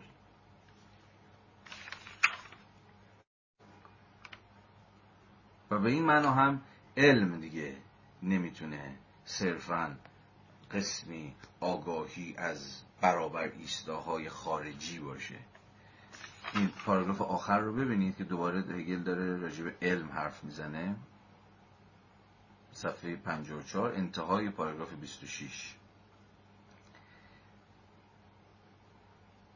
این علم یعنی همین علمی که قرار خود آگاهی باشه این علم باید چنین عنصری را با خیش متحد سازد. چنین عنصری یعنی چی؟ یعنی همون عنصر بیرون بوده همون عنصر همون دیگر بودگی رو. علم باید چنین عنصری رو یعنی بیرون بودگی رو با خیش متحد سازد. یا در عوض باید نشان دهد که این عنصر به خود این علم تعلق دارد و اینکه چگونه به آن تعلق دارد. این علم در حالی که فاقد فعلیت است صرفا امر در خود است. یعنی هنوز وقتی این علم به دست نیامده هنوز فعلیت پیدا نکرده در خوده. یعنی علم در تا سطحی که کل جهان رو به مسابه امر بیرون از خودش درک می‌کنه که از بیرون قراره که انگار تحمیل بشه به این جهان هنوز در خوده. هنوز فعلیت پیدا نکرده. این علم در حالی که فاقد فعلیت است صرفا امر در خود است. یعنی قایتی است که در ابتدا هنوز چیزی درونی است. در نتیجه به منزله روح نیست و در ابتدا صرفا جوهر روحانی است. باز داره به اون مرحله بندی علم اشاره می‌کنه. که در قدم اول علم هنوز فعلیت پیدا نکرده هنوز در خوده هنوز یک قایتیه که فقط درون خودشه هنوز جنبه بیرونی پیدا نکرده هنوز خودش رو محقق نکرده. به این معنی هنوز روح نشده. چون روح کل این خود... کل تاریخ خداگاهی از اون حیث که این خداگاهی تونسته که بر این دوگانه سوژه و ابژه فائق بیاد. و در ابتدا صرفا جوهر روحانی است. جوهریه که بچه روحانی داره ولی هنوز به تمامی روح نشده. این علم یا جوهر باید خود را متجلی کند و برای خیشتن شود. این سخن معنای جزی ندارد که این جوهر باید خداگاهی را این جوهر یعنی خود علم باید خداگاهی را به منزله چیزی یگانه با خیش فرا نهد. بند 27 این پدیدار شدن علم به طور کلی. پدیدار شدن علم به طور کلی. و باز می‌دونیم که علم هگلی گام به گام پدیدار میشه. بر همین باید شکیبایی و صبر پیشه کرد. به اندازه کل تاریخ تا این علم سرکلش پیدا شه. اصلا اینگونه نیستش که بشه در یک قدم یا با یک ضربه به چنین علمی رو حاصل کرد. این علم به اندازه خود تاریخ زمان می‌بره تا از تمام این مراحل غالب ها فرم ها صورت هایی که قرار آگاهی پشت سر بگذاره و از همه عبور کنه تا در نهایت علم به طور کلی یا همون مطلق حاصل بشه. این پیدار شدن علم به طور کلی یا پیدار شدن دانش است که این پیدار شناسی روح یعنی خود این کتاب به منزلی بخش, بخش نخست نظامی این علم آن را عرضه می‌کنه دانش بدان گونه که در بدان گونه که در وهله نخست هست باز ببینید هی وهله نخست وهله بعدی وهله بعدی. این وهله بندیه این مومنت های هگلی خیلی وقتا ممکنه حوصله شما رو سر ببره. ممکنه بگید آقا در یک کلام بگو حقیقت چیه خیال ما رو راحت کن بریم دیگه. اما هگل میگه ببین حقیقت خودش رو در خودش رو حالا در ادامه میگه. همون مسیر صعب نفسگیر در طول تاریخی که آشکار می‌کنه. اصلا اینجوری نیستش که سری صرفا گزاره های در واقع مشخصی وجود داشته باشن که اون گزارها بتونن به شما بگن حقیقت چیست. به این معناست که برای آشکارگی حقیقت باید در اندازه طول تاریخ صبر کرد. البته تاریخی که به زمان محقق شده. دانش بدان گونه که در وهله نخست هست یا روح بیواسطه یعنی روحی که هنوز واسطه من نشده روحی که هنوز تو خودشه یعنی همون آگاهی طبیعی در محله اولیه خودش اینا همه متناظره با هم این مفاهیم یادتون نره. یا روح بیواسطه امری آری از روح هست یعنی بازی که داره می‌کنه. یعنی در مرحله اول روح بیواسطه است. روح همچنین خام و جنینی و ابتدایی و اولیه است. و به این معنا آری از روحه که همون آگاهی حسیه. در خود کتاب که شروع بشه یعنی بخش اصلی کتاب که شروع بشه فصل اول یقین حسی هگل دقیقا این بحث رو آغاز می‌کنه. یعنی آقا اولین صورت آگاهی چیه؟ یه جور یقین حسیه. یعنی چی؟ یا با خودش آگاهی حسیه. یعنی باز همون دوگانه سوژه و ابژه. سوژه وجود داره که و ابژه هایی و چیزهایی در جهان که من از مجرا قوای حسی خودم دیدن شنیدن لمس کردن یه جور ادراک حسی ازشون دریافت می‌کنم دیگه. و این اولین صورت آگاهیه که می‌تونه وجود داشته باشه. یعنی حواس خودشون رو بر من بر سوژه باز میتابونن و سوژه از مجرای همین قوای حسانی خودش تأثیراتی از جهان خارج دریافت می‌کنه و فکر می‌کنه که به سطحی از شناخت رسیده. اما این صرفا مرحله نخست قصه است. روحی که هنوز بیواسطه است. فکر می‌کنه که همین. آنچه که می‌بینه یا آنچه که میشنوه یا آنچه که لمس می‌کنه یقینی ترین برای همین که میگه یقین حسی. چون ما نسبت به احساسات خودمون فکر کنیم یقین داریم دیگه. من می‌دونم که دارم کتابو می‌بینم می‌دونم شما می‌دونید که دارید منو می‌بینید. من می‌دونم که الان هوا گرم کولر جواب نمیده. همه این ادراکات حسی که ما داریم از جهان خارج دریافت می‌کنیم و قسمی شناخت اولیه از خودمون و از جهان پیرامونمون داره به دست می داره حاصل میشه به نظر ما خیلی یقینی می‌رسه و اسم این رو در مرحله اول می‌ذاریم یه جور نالج ولی هگل میگه این خامترین و ابتدایی ترین صورت شناخته. و به یه معنا ضروریه. به یه معنا اصلا سطح آگاهی طبیعی با همین قصه ادراکات حسیه که شروع می‌کنه.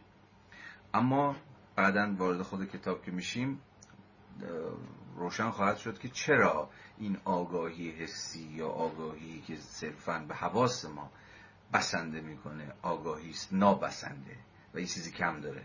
و برای اینکه کم داره حالا باید قالبش رو عوض کنه فرمش عوض کنه صورتش عوض کنه و به وحله بعدی به مومنت بعدی گذر بکنه. ولی همچنان در مرحله بعد هم که مرحله ادراکه مرحله بعد هم که مرحله فاهمه است حالا تفاوت اینها رو بعدا خواهیم دید همچنان در سطح همون آگاهی طبیعی دوالیستی داره به جهان نظر می‌کنه. حالا اینو بعدا تکلیفش روشن میشه. ولی اینجا داره پیش دستانه به ما میگه که کتاب پیداشناسی روح به مسابقه بخش نخست نظام این علم و علم وجود نداره جز در یک سیستم چیزی نیست جز همین وحله ها یا مرحله های دمادم و پیوسته و بی وقت آشکار شونده که یکی از پی همدیگه صورت عوض می‌کنن و پیش میرن این روح برای که به دانش راستین بدل شود یا عنصر علم را یعنی چیزی را که خود محفوظ محض این علم است ایجاد کند باید از میان راهی طولانی کارکنان عبور کند. از میان راهی طولانی کارکنان روح و کار. کار رو اینجا اگر نمونه بیل زدن نمیفهم کار هم ورکه در واقع. حد وسط ورک و لیبره ولی حالا فارغ از این دوگانه ورک و لیبر اما جالبه که هگل قصه روح رو قصه کار روح می‌دونه. یعنی یه جور جون کندنه. به من شبیه لیبره روح تا جون نکنه تا از مجرور لیبر لیبری که در واقع شیره روح داره می‌کشه. تا کارکنان از این تاریخ طولانی عبور نکنه و صورت و فرم هی مدام عوض نکنه. به تعبیر ساده‌تر دست به تجارب چندگانه نزنه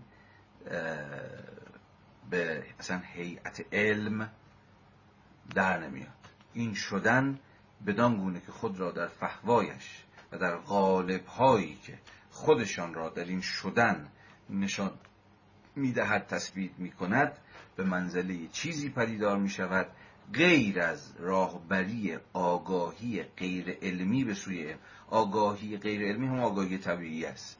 میگه ببین این مسیح شدن همین راه طولانی که روح باید کار کنن از توش عبور از, از میانش عبور بکنه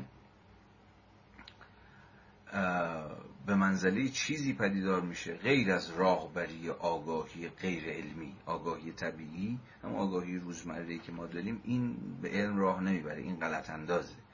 این اسیر بسیار از اسطوره هاست اسیر بسیار از دوگانه انگاری هاست. خیلی باورهای غلط داره. برای به آگاهی طبیعی نمی‌تونیم اعتماد کنیم. ما به یه جور آگاهی فلسفی نیاز داریم که خود آگاهی طبیعی رو صرفا بتونه به عنوان یه وحله آغازین درون خودش حل و جذب بکنه نیز چیزی غیر از بنیادگذاری علم خواهد بود. اینجا اینجا تعبیر جالبیه. چرا میگه این شدن بنیادگذاری علم نیست؟ ببینید هگل به یه معنای ضد فاندیشنه ضد شالوده اساس و بنیانه. یعنی چی؟ ببینید هگل در کتاب پیداشناسی رو نمی‌خواد یک نظام معرفت شناختی برای ما صورت بندی بکنه که تعیین بکنه که خب وظیفه اپیستمولوژی چیه؟ بنیادی ترین ابتدایی ترین وظیفه اپیستمولوژی یا معرفت شناسی اینی که به ما بگه که بر حسب چه سنجه هایی می‌توان یک آگاهی رو یک گزاره رو یک شناخت رو یک معرفت رو یک نالج رو درست و نادرست تشخیص داد. یا به تعبیر دیگه سنجه های ممیزه آگاهی یا شناخت درست از نادرست چیست؟ یا یک نالج چه سنجه هایی چه شروطی باید داشته باشه تا اساسا بتوان بر آن عنوان نالج یا شناخت یا علم یا هر چیزی این عنوانی برش گذاشت.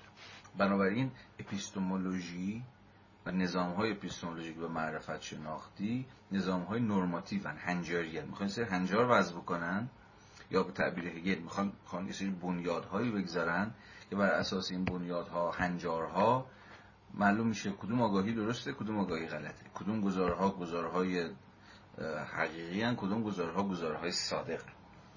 اما هگل به این معنا نمی‌خواد یک نظام معرفت شناسی آلترناتیو بنیاد گذاری بکنه. مثلا میگه نظام معرفت شناختی مثلا لاک یا دکارت یا اسپینوزا یا هر کسی اینا غلطه. اینا هنجارهایی که برای تفکیک تفکر صحیح از غلط وضع کردن این, این اینها نادرسته خود اینها کاذبه. حالا مثلا نظام معرفت شناختی منه که نظام معرفت شناختی درسته. چنین قصدی به این معنا هگل نداره که بنیادگذاری بکنه یک نظام اپیستمولوژیک جایگزین یا آلترناتیو رو. کاری که هگل می‌خواد بکنه اتفاقا اینه که نشون بده چگونه آگاهی در هر وحله یا تجربه هر وحله یا مومنتی که داره از سر پشت داره از سر میگذرونه سنجه های درونی خودش رو داره. در این تاریخی که در این کتاب برای ما ترسیم می‌کنه آگاهی در هر یک از مرحله هایی که تجربه می‌کنه یه سنجه هایی مد نظرشه. ولی این سنجه ها حالا هگل نشون میده که نابسندن. این آگاهی از پس ادای این سنجه ها به درستی بر نمیاد. برای این شکست می‌خوره و باید بره مرحله بعدی.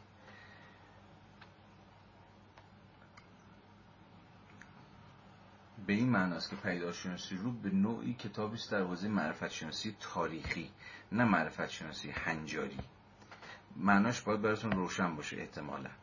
به این معناست که معرفت شناسی هنجاری که توضیح دادم. می‌خواد هنجارهایی رو بایدها و نبایدهایی وضع بکنه تا یک گزاره تا یک آگاهی تا یک شناخت درست باشه. و ما مطمئن بشیم که این اوکی این ردیف این درسته.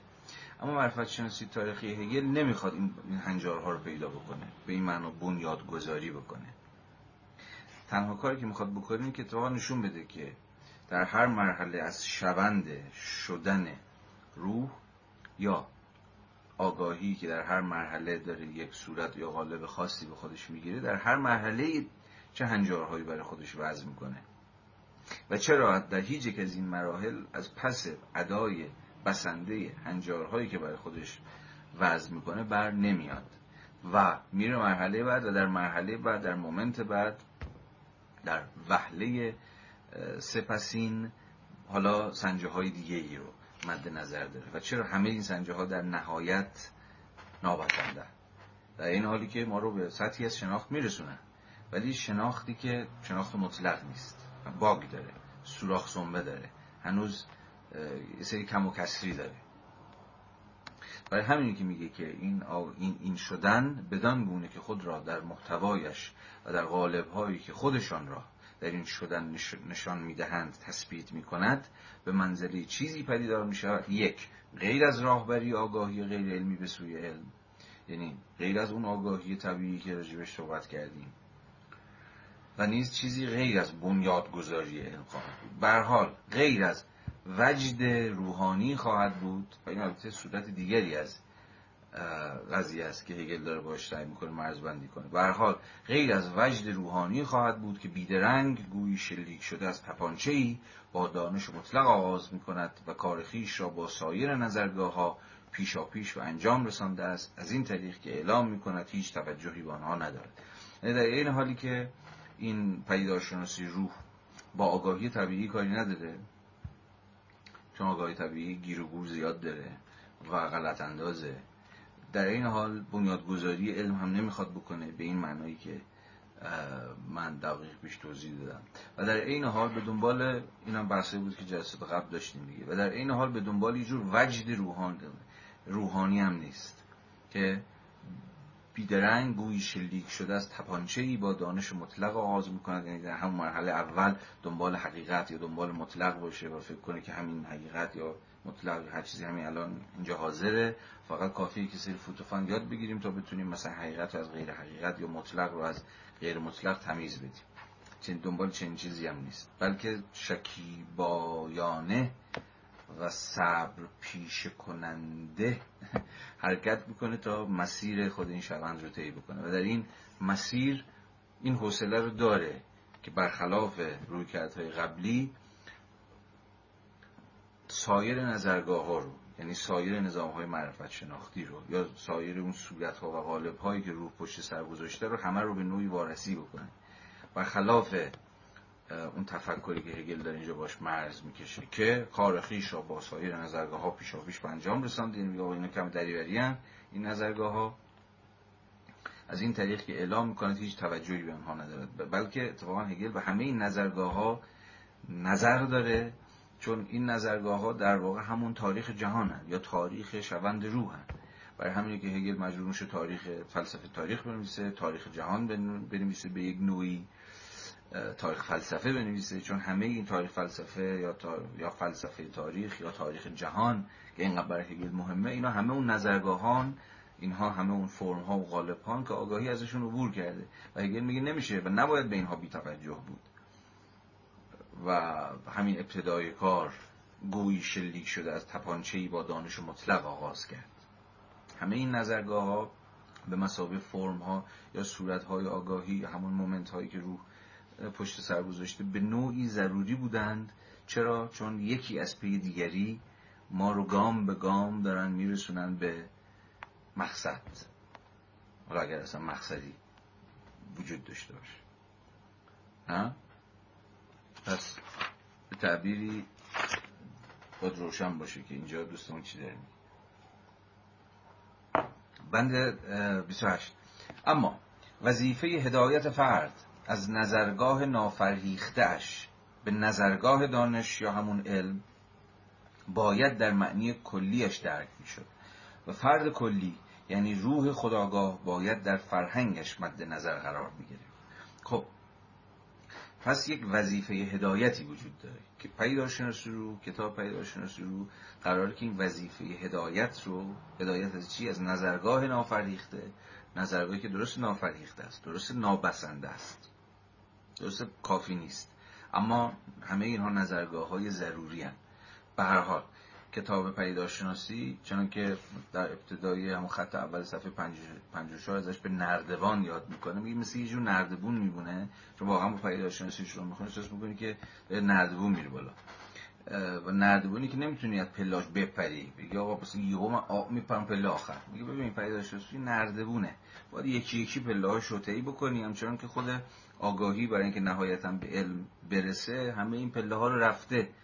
سختم بوده نفسش هم بند اومده دهنش هم سرویس شده ولی از این پله ها یک به یک رفته بالا دیگه.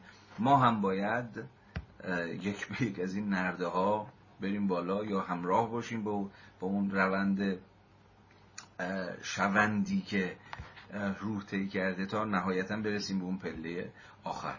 یعنی یه جور وظیفه هدایت وجود داره. و پیداشناسی می‌خواد این وظیفه هدایتگری رو بر عهده بگیره. از نظرگاه نافریخته به نظرگاه دانش یا در واقع علم. یعنی به اون سطحی که روح برسه به اون سطح روح خداگاه. تا جایی که به نسبت این دو فرد به این دو یعنی فرد یعنی فرد نافرهیخته و فرد کلی مربوط است هر دقیقه بدان گونه که صورت انزمامی و غالب بندی خواست خودش را به دست می آورد خودش را در فرد کلی نشان میدن ببینید به نوعی باز اینجا فرد کلی هم با توضیح داد که قصه چیه. ببینید به نوعی ما داریم داستان آگاهی رو می‌بینیم دیگه. و داستان آگاهی که داره به سطح خود برکشیده میشه به سطح عقل برکشیده میشه و نهایتا به سطح مطلق می‌رسه.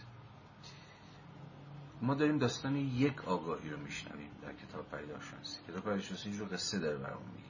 قصه این آگاهی رو. یک آگاهی. به نوعی داستان یک انگار فرد رو داره توضیح میده. فرد نه من و شما. فرد کلی. فردی که من و شما نیستیم. ممکن حالا من و شما بتونیم در این کتاب در این کتابی که به نوعی کتاب تاریخی خودمون رو باز بشناسیم. ولی قصه اینه که قصه یک آگاهی رو داریم میشنویم و هگل داره داستان یک آگاهی رو توضیح میده که چجوری و از مجرای چه بالا پایینایی داره از اون نردبونه میره بالا. ولی در عین حال این فرد فرد جزئی نیست. یعنی برای هگل نیست که اگه این فرد رو برداریم یه فرد دیگه بذاریم قصه عوض بشه. متوجه اینجا خیلی نکته ظریفی وجود داره. درسته که قصهش میگه آگاهی چنان می‌کند یا آگاهی چنان نمی‌کند. از این مرحله میره از مرحله دیگه از همین مراحل رو یکی بعد از دیگری داره پشت سر می‌گذاره. ولی در نهایت یه جور رابطه هست بین این فرد بودن و کلی بودن بین singularity و universality داست داستان رو شما دارید از مجرای یه فرد تعریف می‌کنید. فرد آگاهی. یا آگاهی فردی به نوعی. اما این فردی در عین حال کلی هم هست. حالا در ادامه باز روشنتر میشه.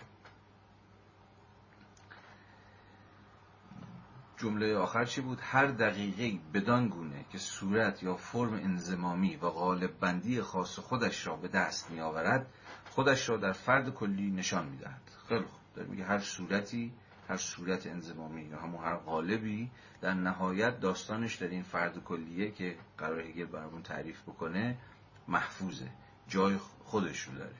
اما فرد جزئی روح ناکامل است یعنی قالب انزمامی است که کل هستی متعینش در یک تعین مندی واحد قرار می‌گیرد و قالب انزمامی است که در آن دیگران صرفا در هیئت خصوصیات در هم بر هم موجودند. اینو بخونم تا آخر بعد توضیح میدم. در روحی که از روحی دیگر بالاتر می ایستد یعنی چی؟ اینجا اینو در روحی که از روحی بالاتر می ایستد خب این اصلا اختزای پیدارشناسی روحه.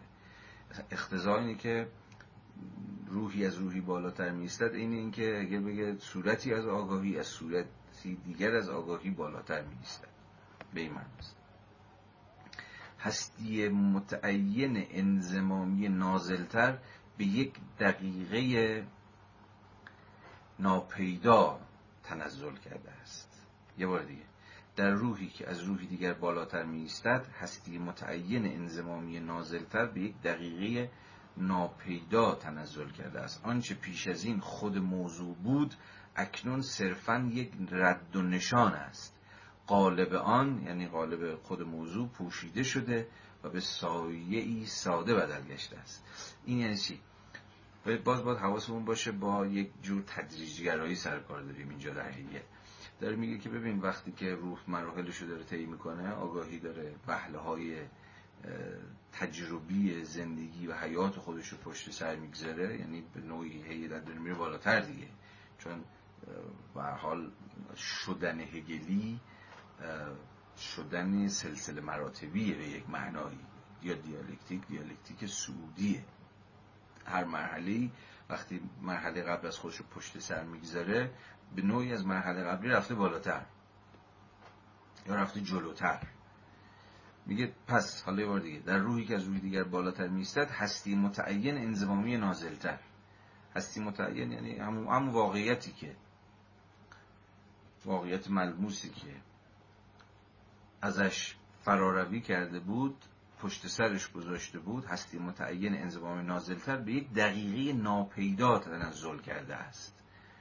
یعنی آنچه که شما پشت سرش می‌گذارید از زندگیتون اصلا فرض کنید شما یه مرحله زندگیتون پشت سر می‌گذارین و به این معنی هگل میگه خب ببین تو یه مرحله انزمامی و تجربی و واقعی و ملموس از زندگی تو تجربه کردی پشت سرش گذاشتی. حالا این مرحله صرفا تبدیل شده به یک دقیقه ناپیدا.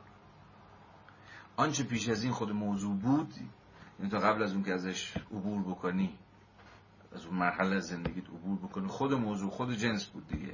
فرض کنید که تجربه عاشقانه داشتی خب تو وسط اون تجربه عاشقانه یا یه سیاسی یا یک چه می‌دونم یک مرحله تحصیلی هرچی یه ذره وارد تجربه روزمره خودتون بکنید که متوجه بشید هگل چی داره میگه. میگه ببین تا دیروز تو چون تو وسط قصه بودی یا به قول خودش آنچه پیش از این خود موضوع بود حالا که دیگه تموم شده حالا که پشت سرش گذاشتی صرفا رد و نشانه. صرفا یک trace ازش باقی میمونه. ولی trace ازش باقی میمونه. خب، که تموم شد. ولی یک trace ازش باقی میمونه. یک دقیقه ناپیداست. یک trace ه یک رد پاست. ازش عبور کردی. غالب آن پوشیده شده و به سایه ساده بدل گشته است.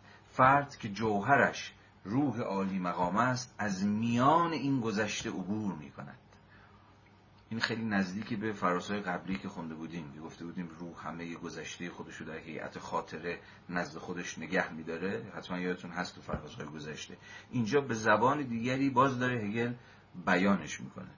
فرد که جوهرش روح عالی مقام است از میان این گذشته عبور می‌کند. گذشته ای که تریساش باقی مونده رد پاهاش. یا به قول مترجما رد و نشانش باقی مونده اما خود موضوع دیگه حاضر نیست. شما از اون تجربه رد شدید عبور کردید.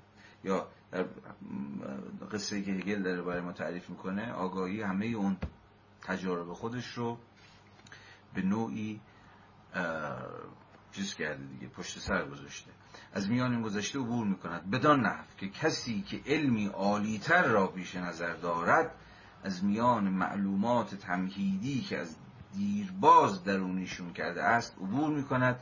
تا محتوایشان را برای خیش حاضر سازد. میگه این یک مثلا عالمی میمونه یا دانشمندی می‌دونه که به سطوح بالاتری از علم نظر داره ولی این به من نیست که چیزی که قبلا آموخته به قول رفیقمون هگل معلومات تمهیدی یعنی مثلا فرض الف با یا جدول زد به عنوان یه معلوماتی که قرار بوده تمهیدی باشند یا ابزارها و وسایلی باشند برای اینکه شما به مرحله بالاتر برسید مثلا اونا رو فراموش کرده که اینکه یه خیلی ابلهانه است. به این معنا روح هم هیچ کدوم از این تجاربی آگاهی که پشت سر گذاشته رو فراموش نمی‌کنه بلکه از میان اونها به مسابقه گذشتهش عبور می‌کنه. گذشته ای که رد و نشانشون حاضره. این همون عالمی که به علمی عالیتر نظر داره ولی به همه آن چیزهایی که از دیرباز درونی کرده مثل اون الف باه مثل اون جدول ضربه یا چه می‌دونم هر چیز دیگه ای از میان اونها عبور می‌کنه تا محتوایشان را برای خیش حاضر سازد.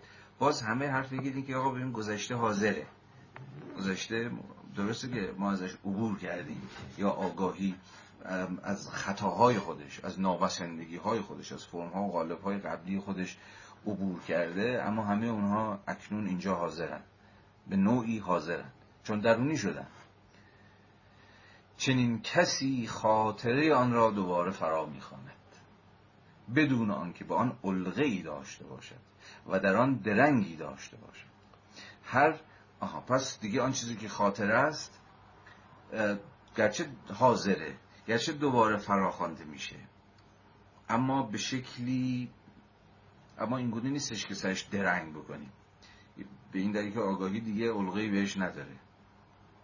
چون دیگه علقه‌ای نداره چون از ازش فراتر رفته دیگه سرش وای نمیسه درنگ نمی‌کنه. ولی رد پاهاش هست. این همون تجربه هست دیگه. تجربه عشقی که شما یا تجربه سیاسی که دوری از زندگیتون یک دست به کاری زدید دست به تجربه زدید. اون تجربه به نوعی گم نشده. درستشون ازش فاصله گرفتید ولی گم نشده در, در این گونه بودن شما امروز و اینجا اون تجربه که از سر گذروندید مدخلیت داشته موضوعیت داشته. مثلا همون تجربی که شما از سر گذروندید همون گذشته است که شما رو به اینجا رسونده.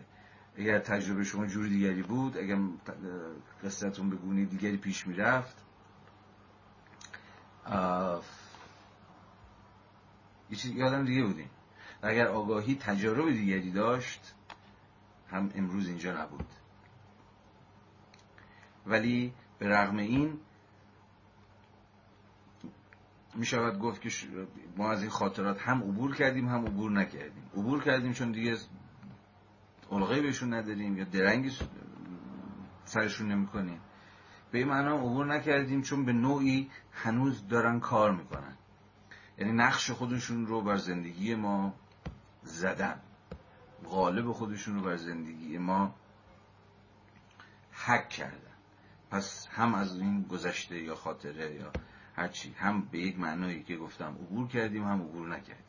هر فرد تکین همچنین از میان مراتب فرهنگ روح کلی عبور می کند مراتب فرهنگ روح کلی. یعنی از تمام این قصه که اینجا هست این مراتب روح دیگه مراحلی که روح پشت سر می‌گذاره. به نوعی از همه این مراتب که میگه مراتب فرهنگ روح. فرهنگ یعنی همون چیز دیگه. فرهیختگی. و فرهیختگی که باید نرم نرمک از مجرای جور تربیت و تجربه اندوزی و اینها اتفاق بیفته. میگه هر فرد تکین همچنین از میان مراتب فرهنگ روح کلی عبور می‌کند. اما از آنها به منزله قالبهای عبور می‌کند که روح پیشا پیش آنها را به کناری نهاده است. به منزله مراتب این فرد, این فرد تکین می‌تونیم الان من و شما باشیم. من و شمایی که فرد تکین. و مثلا الان با پیدارشناسی روح سر کار داریم و داریم میخونیمش. ما هم همزمان حین خوندن این کتاب داریم از این مراتب فرهنگ روح یعنی همه اون مرحله هایی که روح پشت سر گذاشته و قولایی که کشته رفته مرحله بعد ما هم باید از درون همه اینها داریم عبور می‌کنیم. اما از آنها منظر غالب های عبور می‌کنن که روح پیشا پیش آنها را به کناری نهاده است. چون روح رفته دیگه. ما تازه داریم پیداشناسی روح رو می‌خونیم. اما روح رفته جلو. تاریخ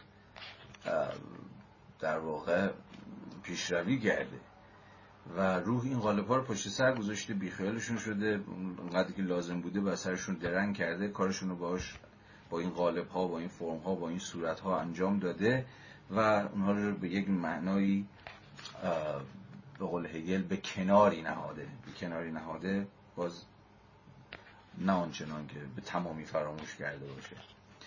اما از آنها منزله غالب های عبور می‌کرد که روح پیشا پیش آنها را به کناری نهاده است. به منزله مراتب راهی که از کار درآورده و صاف و هموار شده است. یعنی روح رفته این راه و مراحل پشت سر گذاشته جاده رو کوبیده صاف کرده و ما تازه به عنوان فرد تکین تازه از پی روح وقتی داریم گزارش پیداشناسی روح مثلا این گزارش اون سفر اون اودیسه اون شدن روح می‌خونیم با راهی سرکار داریم که خود روح پیشا پیش اونا رو کوبیده و صاف کرده و صاف و هموار شده است همانطور که با نظر به معلومات می‌بینیم که آنچه در اعثار گذشته روح پخته مردان را مشغول می داشت به سطح معلومات، تمرینات و حتی بازی های بچه سالان تنزل کرده است. و در پیشرفت های تعلیمی تربیتی تاریخ فرهنگ جهان را خواهیم شناخت. تاریخ گویی تاریخی تاریخی که گویی طرحی شبهوار از آن ترسیم شده است. در این مسیر با اون چیزایی سرکار داریم که شاید اعثار گذشته روح مردان پخته در در اعثار گذشته روح پخته مردان را مشغول می داشت مثلا در مرحله مثلا فرض کنید همون یقین حسی. یه دوره اند قصه همین یقین حسی بود. قول بابا روح پخته مردان را به خودش مشغول می‌کرد که مطمئن باشن از اینکه تا چه پایه می‌توان به در واقع یقینی که حاصل از تأثیرات حسی که ما از جان خارج می‌گیریم و دریافت می‌کنیم یقین داشت و بنیاد دانش رو بر همین گذاشت. میگه اما حالا که دیگه ازش عبور کردیم یا در واقع روح ازشون عبور کرده و دیگه حسابی ازشون فاصله گرفتیم تازه دیگه الان به سطح معلومات تمرینات این تمرینی که باید انجام می‌شد تا خلاصه آدم ورزیده بشه این روح ورزیده بشه فرهیخته بشه دیگه الان به چشم می‌رسی تمرینایی که باید می‌کردیم دیگه. یادش بخیر مثلا تو جوانی ما از این تمرین ها زیاد می‌کردیم. و حتی بازی های بچه سالان تنزل کرده است. یعنی یه جور تفاوت یه جور اختلاف تاریخی که بین مسیری که خود روح طی کرد با گزارشی که حالا پیداشناسی روح داره از این مسیر به دست ما میده. گزارشی که داره از اون گذشته ترسیم می‌کنه. تو این گزارش خیلی از اون برگ های اعثار گذشته دیگه به نظر ما پوسیده میاد. یا خیلی از اون چیزایی که اون زمان خیلی جدی بود الان به نظر می‌رسه بچه بازیه. نه؟ اینو کلا تو تاریخ علم داریم دیگه حتی. تو بحث متأخرم مثلا وقتی شما تاریخ علم می‌خونید خیلی وقتا از خودتون می‌پرسید که واقعا چطور ممکن بوده در یه دوره ای مثلا چنین باوری یا چنین صورتبندی از جهان یا نمی‌دونم کیهان یا هر چیزی دیگه از انسان می‌تونسته وجود داشته باشه. چیزی که امروز به نظر مسخره می‌رسه یه زمانی اونقدر جدی بوده که ممکن بوده که باعث بشه که یه آدمی رو اگه اونجوری فکر نکنه مثلا بندازن توی گوله آتیش. به این هستی متعین سپری شده پیشاپیش مایملک به دست آمده روح کلی است همه این گذشته که بخشش هم الان ممکنه به چشم ما همون مسخره برسه یا بازی بچه ها به نظر بیاد الان دیگه مایملک به دست آمده روح کلی. یعنی روح همه اون تجارب رو به دارایی خودش تبدیل کرده. از مجرای این دارایی یا مایملکه که اینقدر الان غنی شده فرهیخته شده پر و بال در آورده.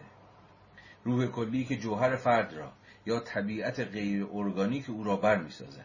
فرهنگ یا فرهیختن فرد از این منظر اگر از زاویه این فرد بنگریم عبارت است از اینکه این فرد این امر در دسترس را به دست آورد یعنی حالا فردی که من یا شما یا هر کسی که حالا از پی روح کلی که فرهیخته شده و کل تا گذشته خودش رو به مایملک خودش در آورده. اگر از منظر چنین فردی از پی این روح عظیمت بکنه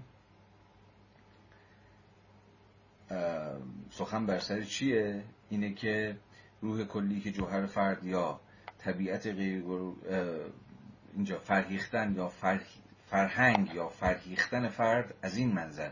اگر از زاویه این فرد بنگریم عبارت است, عبارت است از اینکه این فرد این امر دست در دسترس را به دست آورد. این امر در دسترس یعنی چی؟ یعنی گذشته یا در واقع تاریخ روح رو به تاریخ فرم های آگاهی باید بتونه اگر قرار باشه که خود این فرد یعنی من و شما که الان داریم مثلا با این کتاب سر کله می‌زنیم یعنی قراره که ما هم در این فرهنگ یا فرهیختگی که روح پشت سر گذاشته و بهش رسیده شریک بشیم مستلزم اینه که این امر در دسترس رو یعنی همه آن گذشته که حالا ما یملک روحه یعنی همه این تجربه اندوزی های آگاهی رو به دست بیاریم. یا باهاش همراه بشیم یا بتونیم درش مشارکت بکنیم. طبیعت غیر ارگانیک خیش را در خیش حزم کند و برای خود به تصاحب درآورد. اما این ایزن چیزی نیست بجز اینکه روح کلی یا جوهر به خودش خداگاهی خیش را عطا کند آها. یعنی شدن خیش و باستاب خیش به درون خیش را دیگه روشن دیگه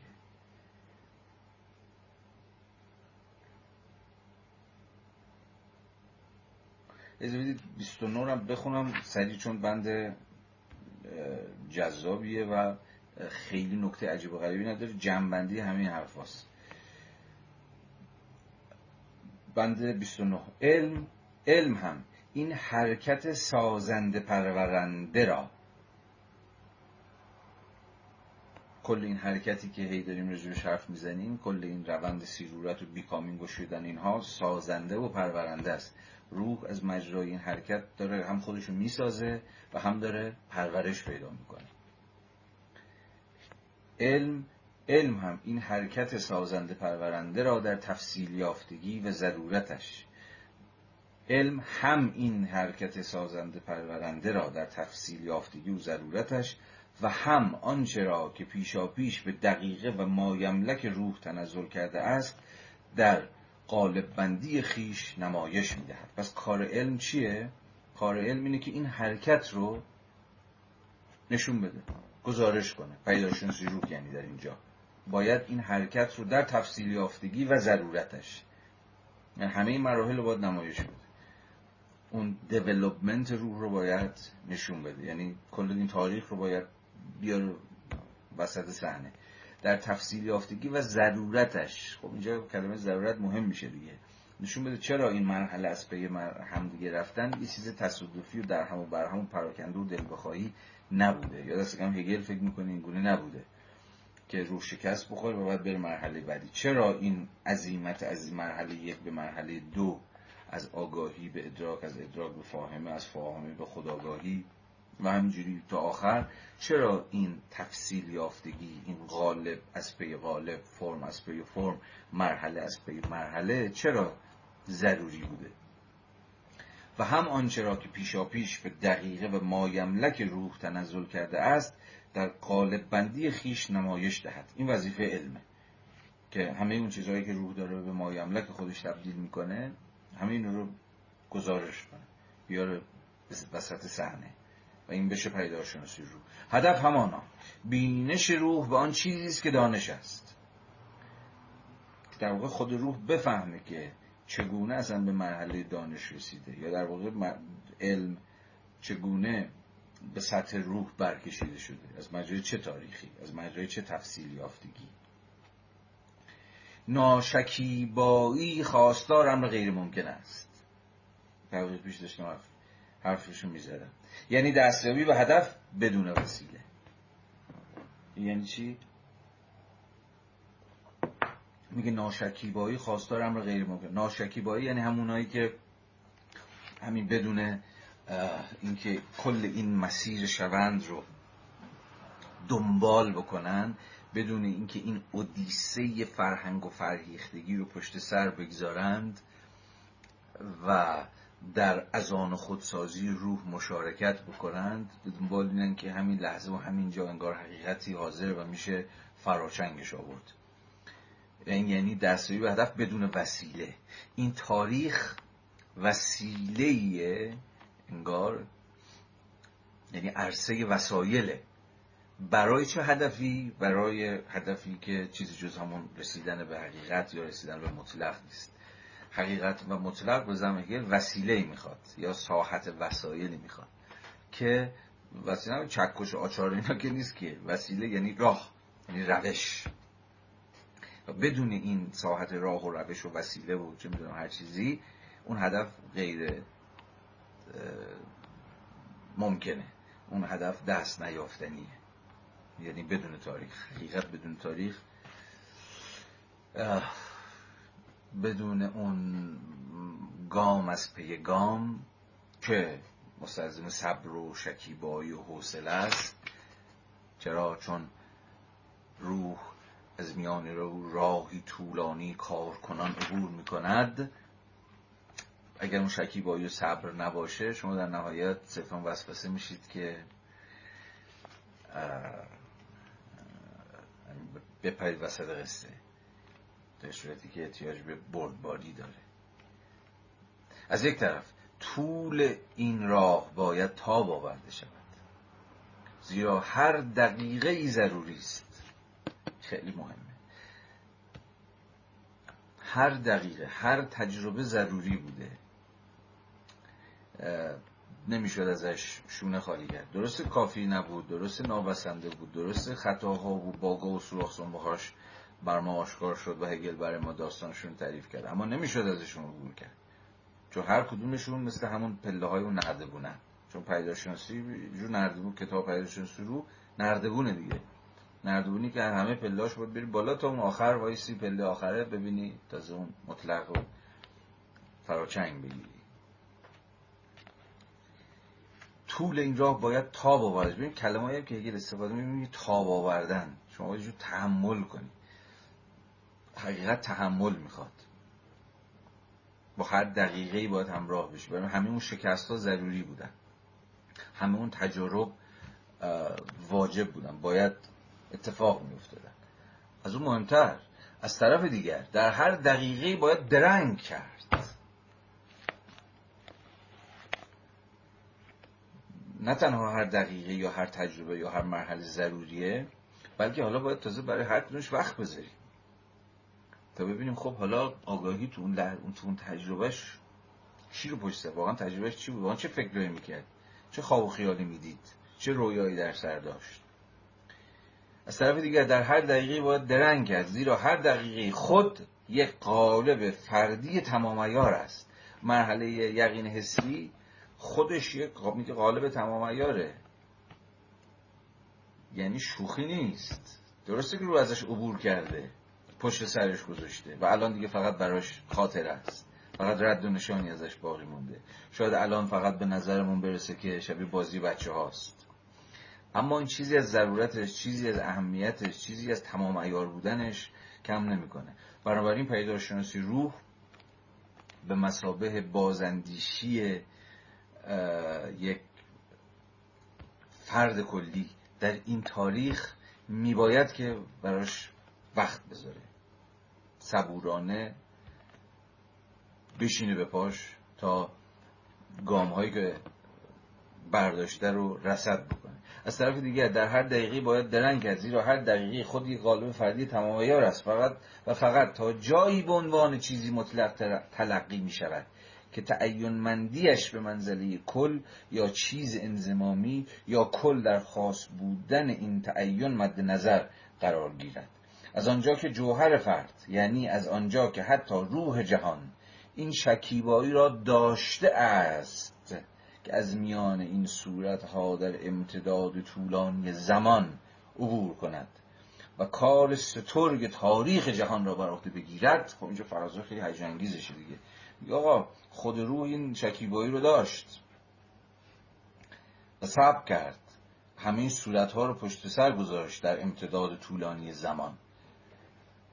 و کار سترگ تاریخ جهان رو یه جورایی از مجرا همین صبر و شکیباییش گام به گام به سرانجام رسید. و از آنجا که این روح از طریق هیچ کار کوچکتری نمی‌توانست به آگاهی از خیش دست, دست یابد. پس فرد یعنی همین من و شمایی که داریم پیداشناسی رو می‌خونیم یا از مجرای این گزارش داریم با این تاریخ مواجه میشیم و قراره که به این معنایی درش مشارکت کنیم.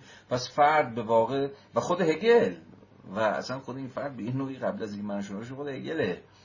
خود هگلی که حالا داره این تاریخ رو می نویسه واقع پس فرد هم به واقع نمی‌تواند جوهر خیش را با کاری کمتر به فهم درآورد. برای همینه که هگل هم فکر می‌کرد که به یه معنی شیرش داره کشیده میشه یا شیره خودش رو باید بکشه تا این تاریخ این جهان رو بنویسه. و به کاری کمتر از کاری که خود روح برای حصول به قسمی فرهنگ و فرهیختگی انجام داد کاری کمتر از کار روح لازم نیست. و همون اندازه در واقع اون فرد فرد کلی در اینجا هگل که در این گزارش این تاریخ رو می‌خواد نوعی ثبت بکنه به همون اندازه باید زحمت بکشه به همون اندازه باید عرقش در بیاد و شیرش کشیده بشه. در این میان این فرد همزمان زحمت کمتری بر دوش دارد. میگه ولی در این حال صد البته که زحمت کمتری بر دوش دارد از زحمتی که خود تاریخ جهان بر دوش کشیده. در این میان این فرد همزمان زحمت کمتری بر دوش دارد زیرا در خود این کار را به انجام رسانده است.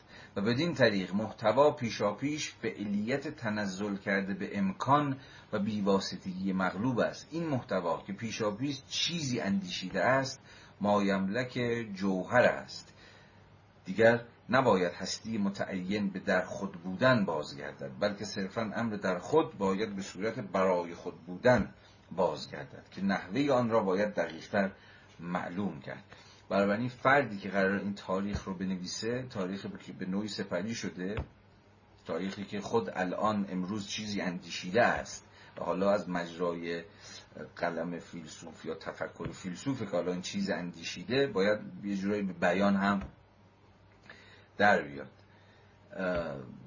و به این اعتبار کل نگارش این تاریخ کتاب پیدا شدن چون گفتم به یه معنای خیلی دقیقی کتاب تاریخیه دیگه. یا کتابی درباره تاریخ. حالا در واقع صرفا باید این روحی که دیگه چیزی اندیشیده است همه محتوای خودش رو به تملک در آورده محتوای تاریخی خودش رو به تملک در آورده و فرم‌های گوناگونی رو پشت سر گذاشته رو در واقع این پیداشناسی رو باید این صورت فعلیت یافتش رو صورت فعلیت یافتش رو میباید ثبت بکنه یا گزارش بکنه یا توصیف بکنه.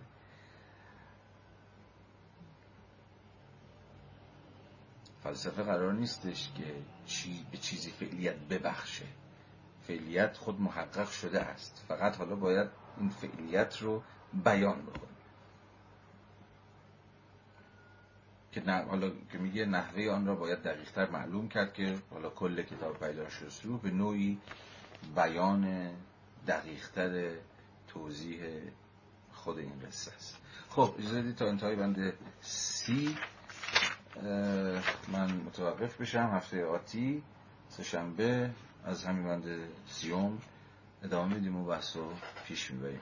بخش بحث امشان خیلی پیچا پیچ بود و به حال کمی برای خود من هم دشوار بود که بتونم این رشته رو باز بکنم و توضیحش بدم. امیدوارم که دست کم تا یه حدی پرتوی انداخته باشم بر ابهامات متن و اینکه نکته ملاحظه هرچی داشتید من خیلی خوشحال میشم که بشنوم.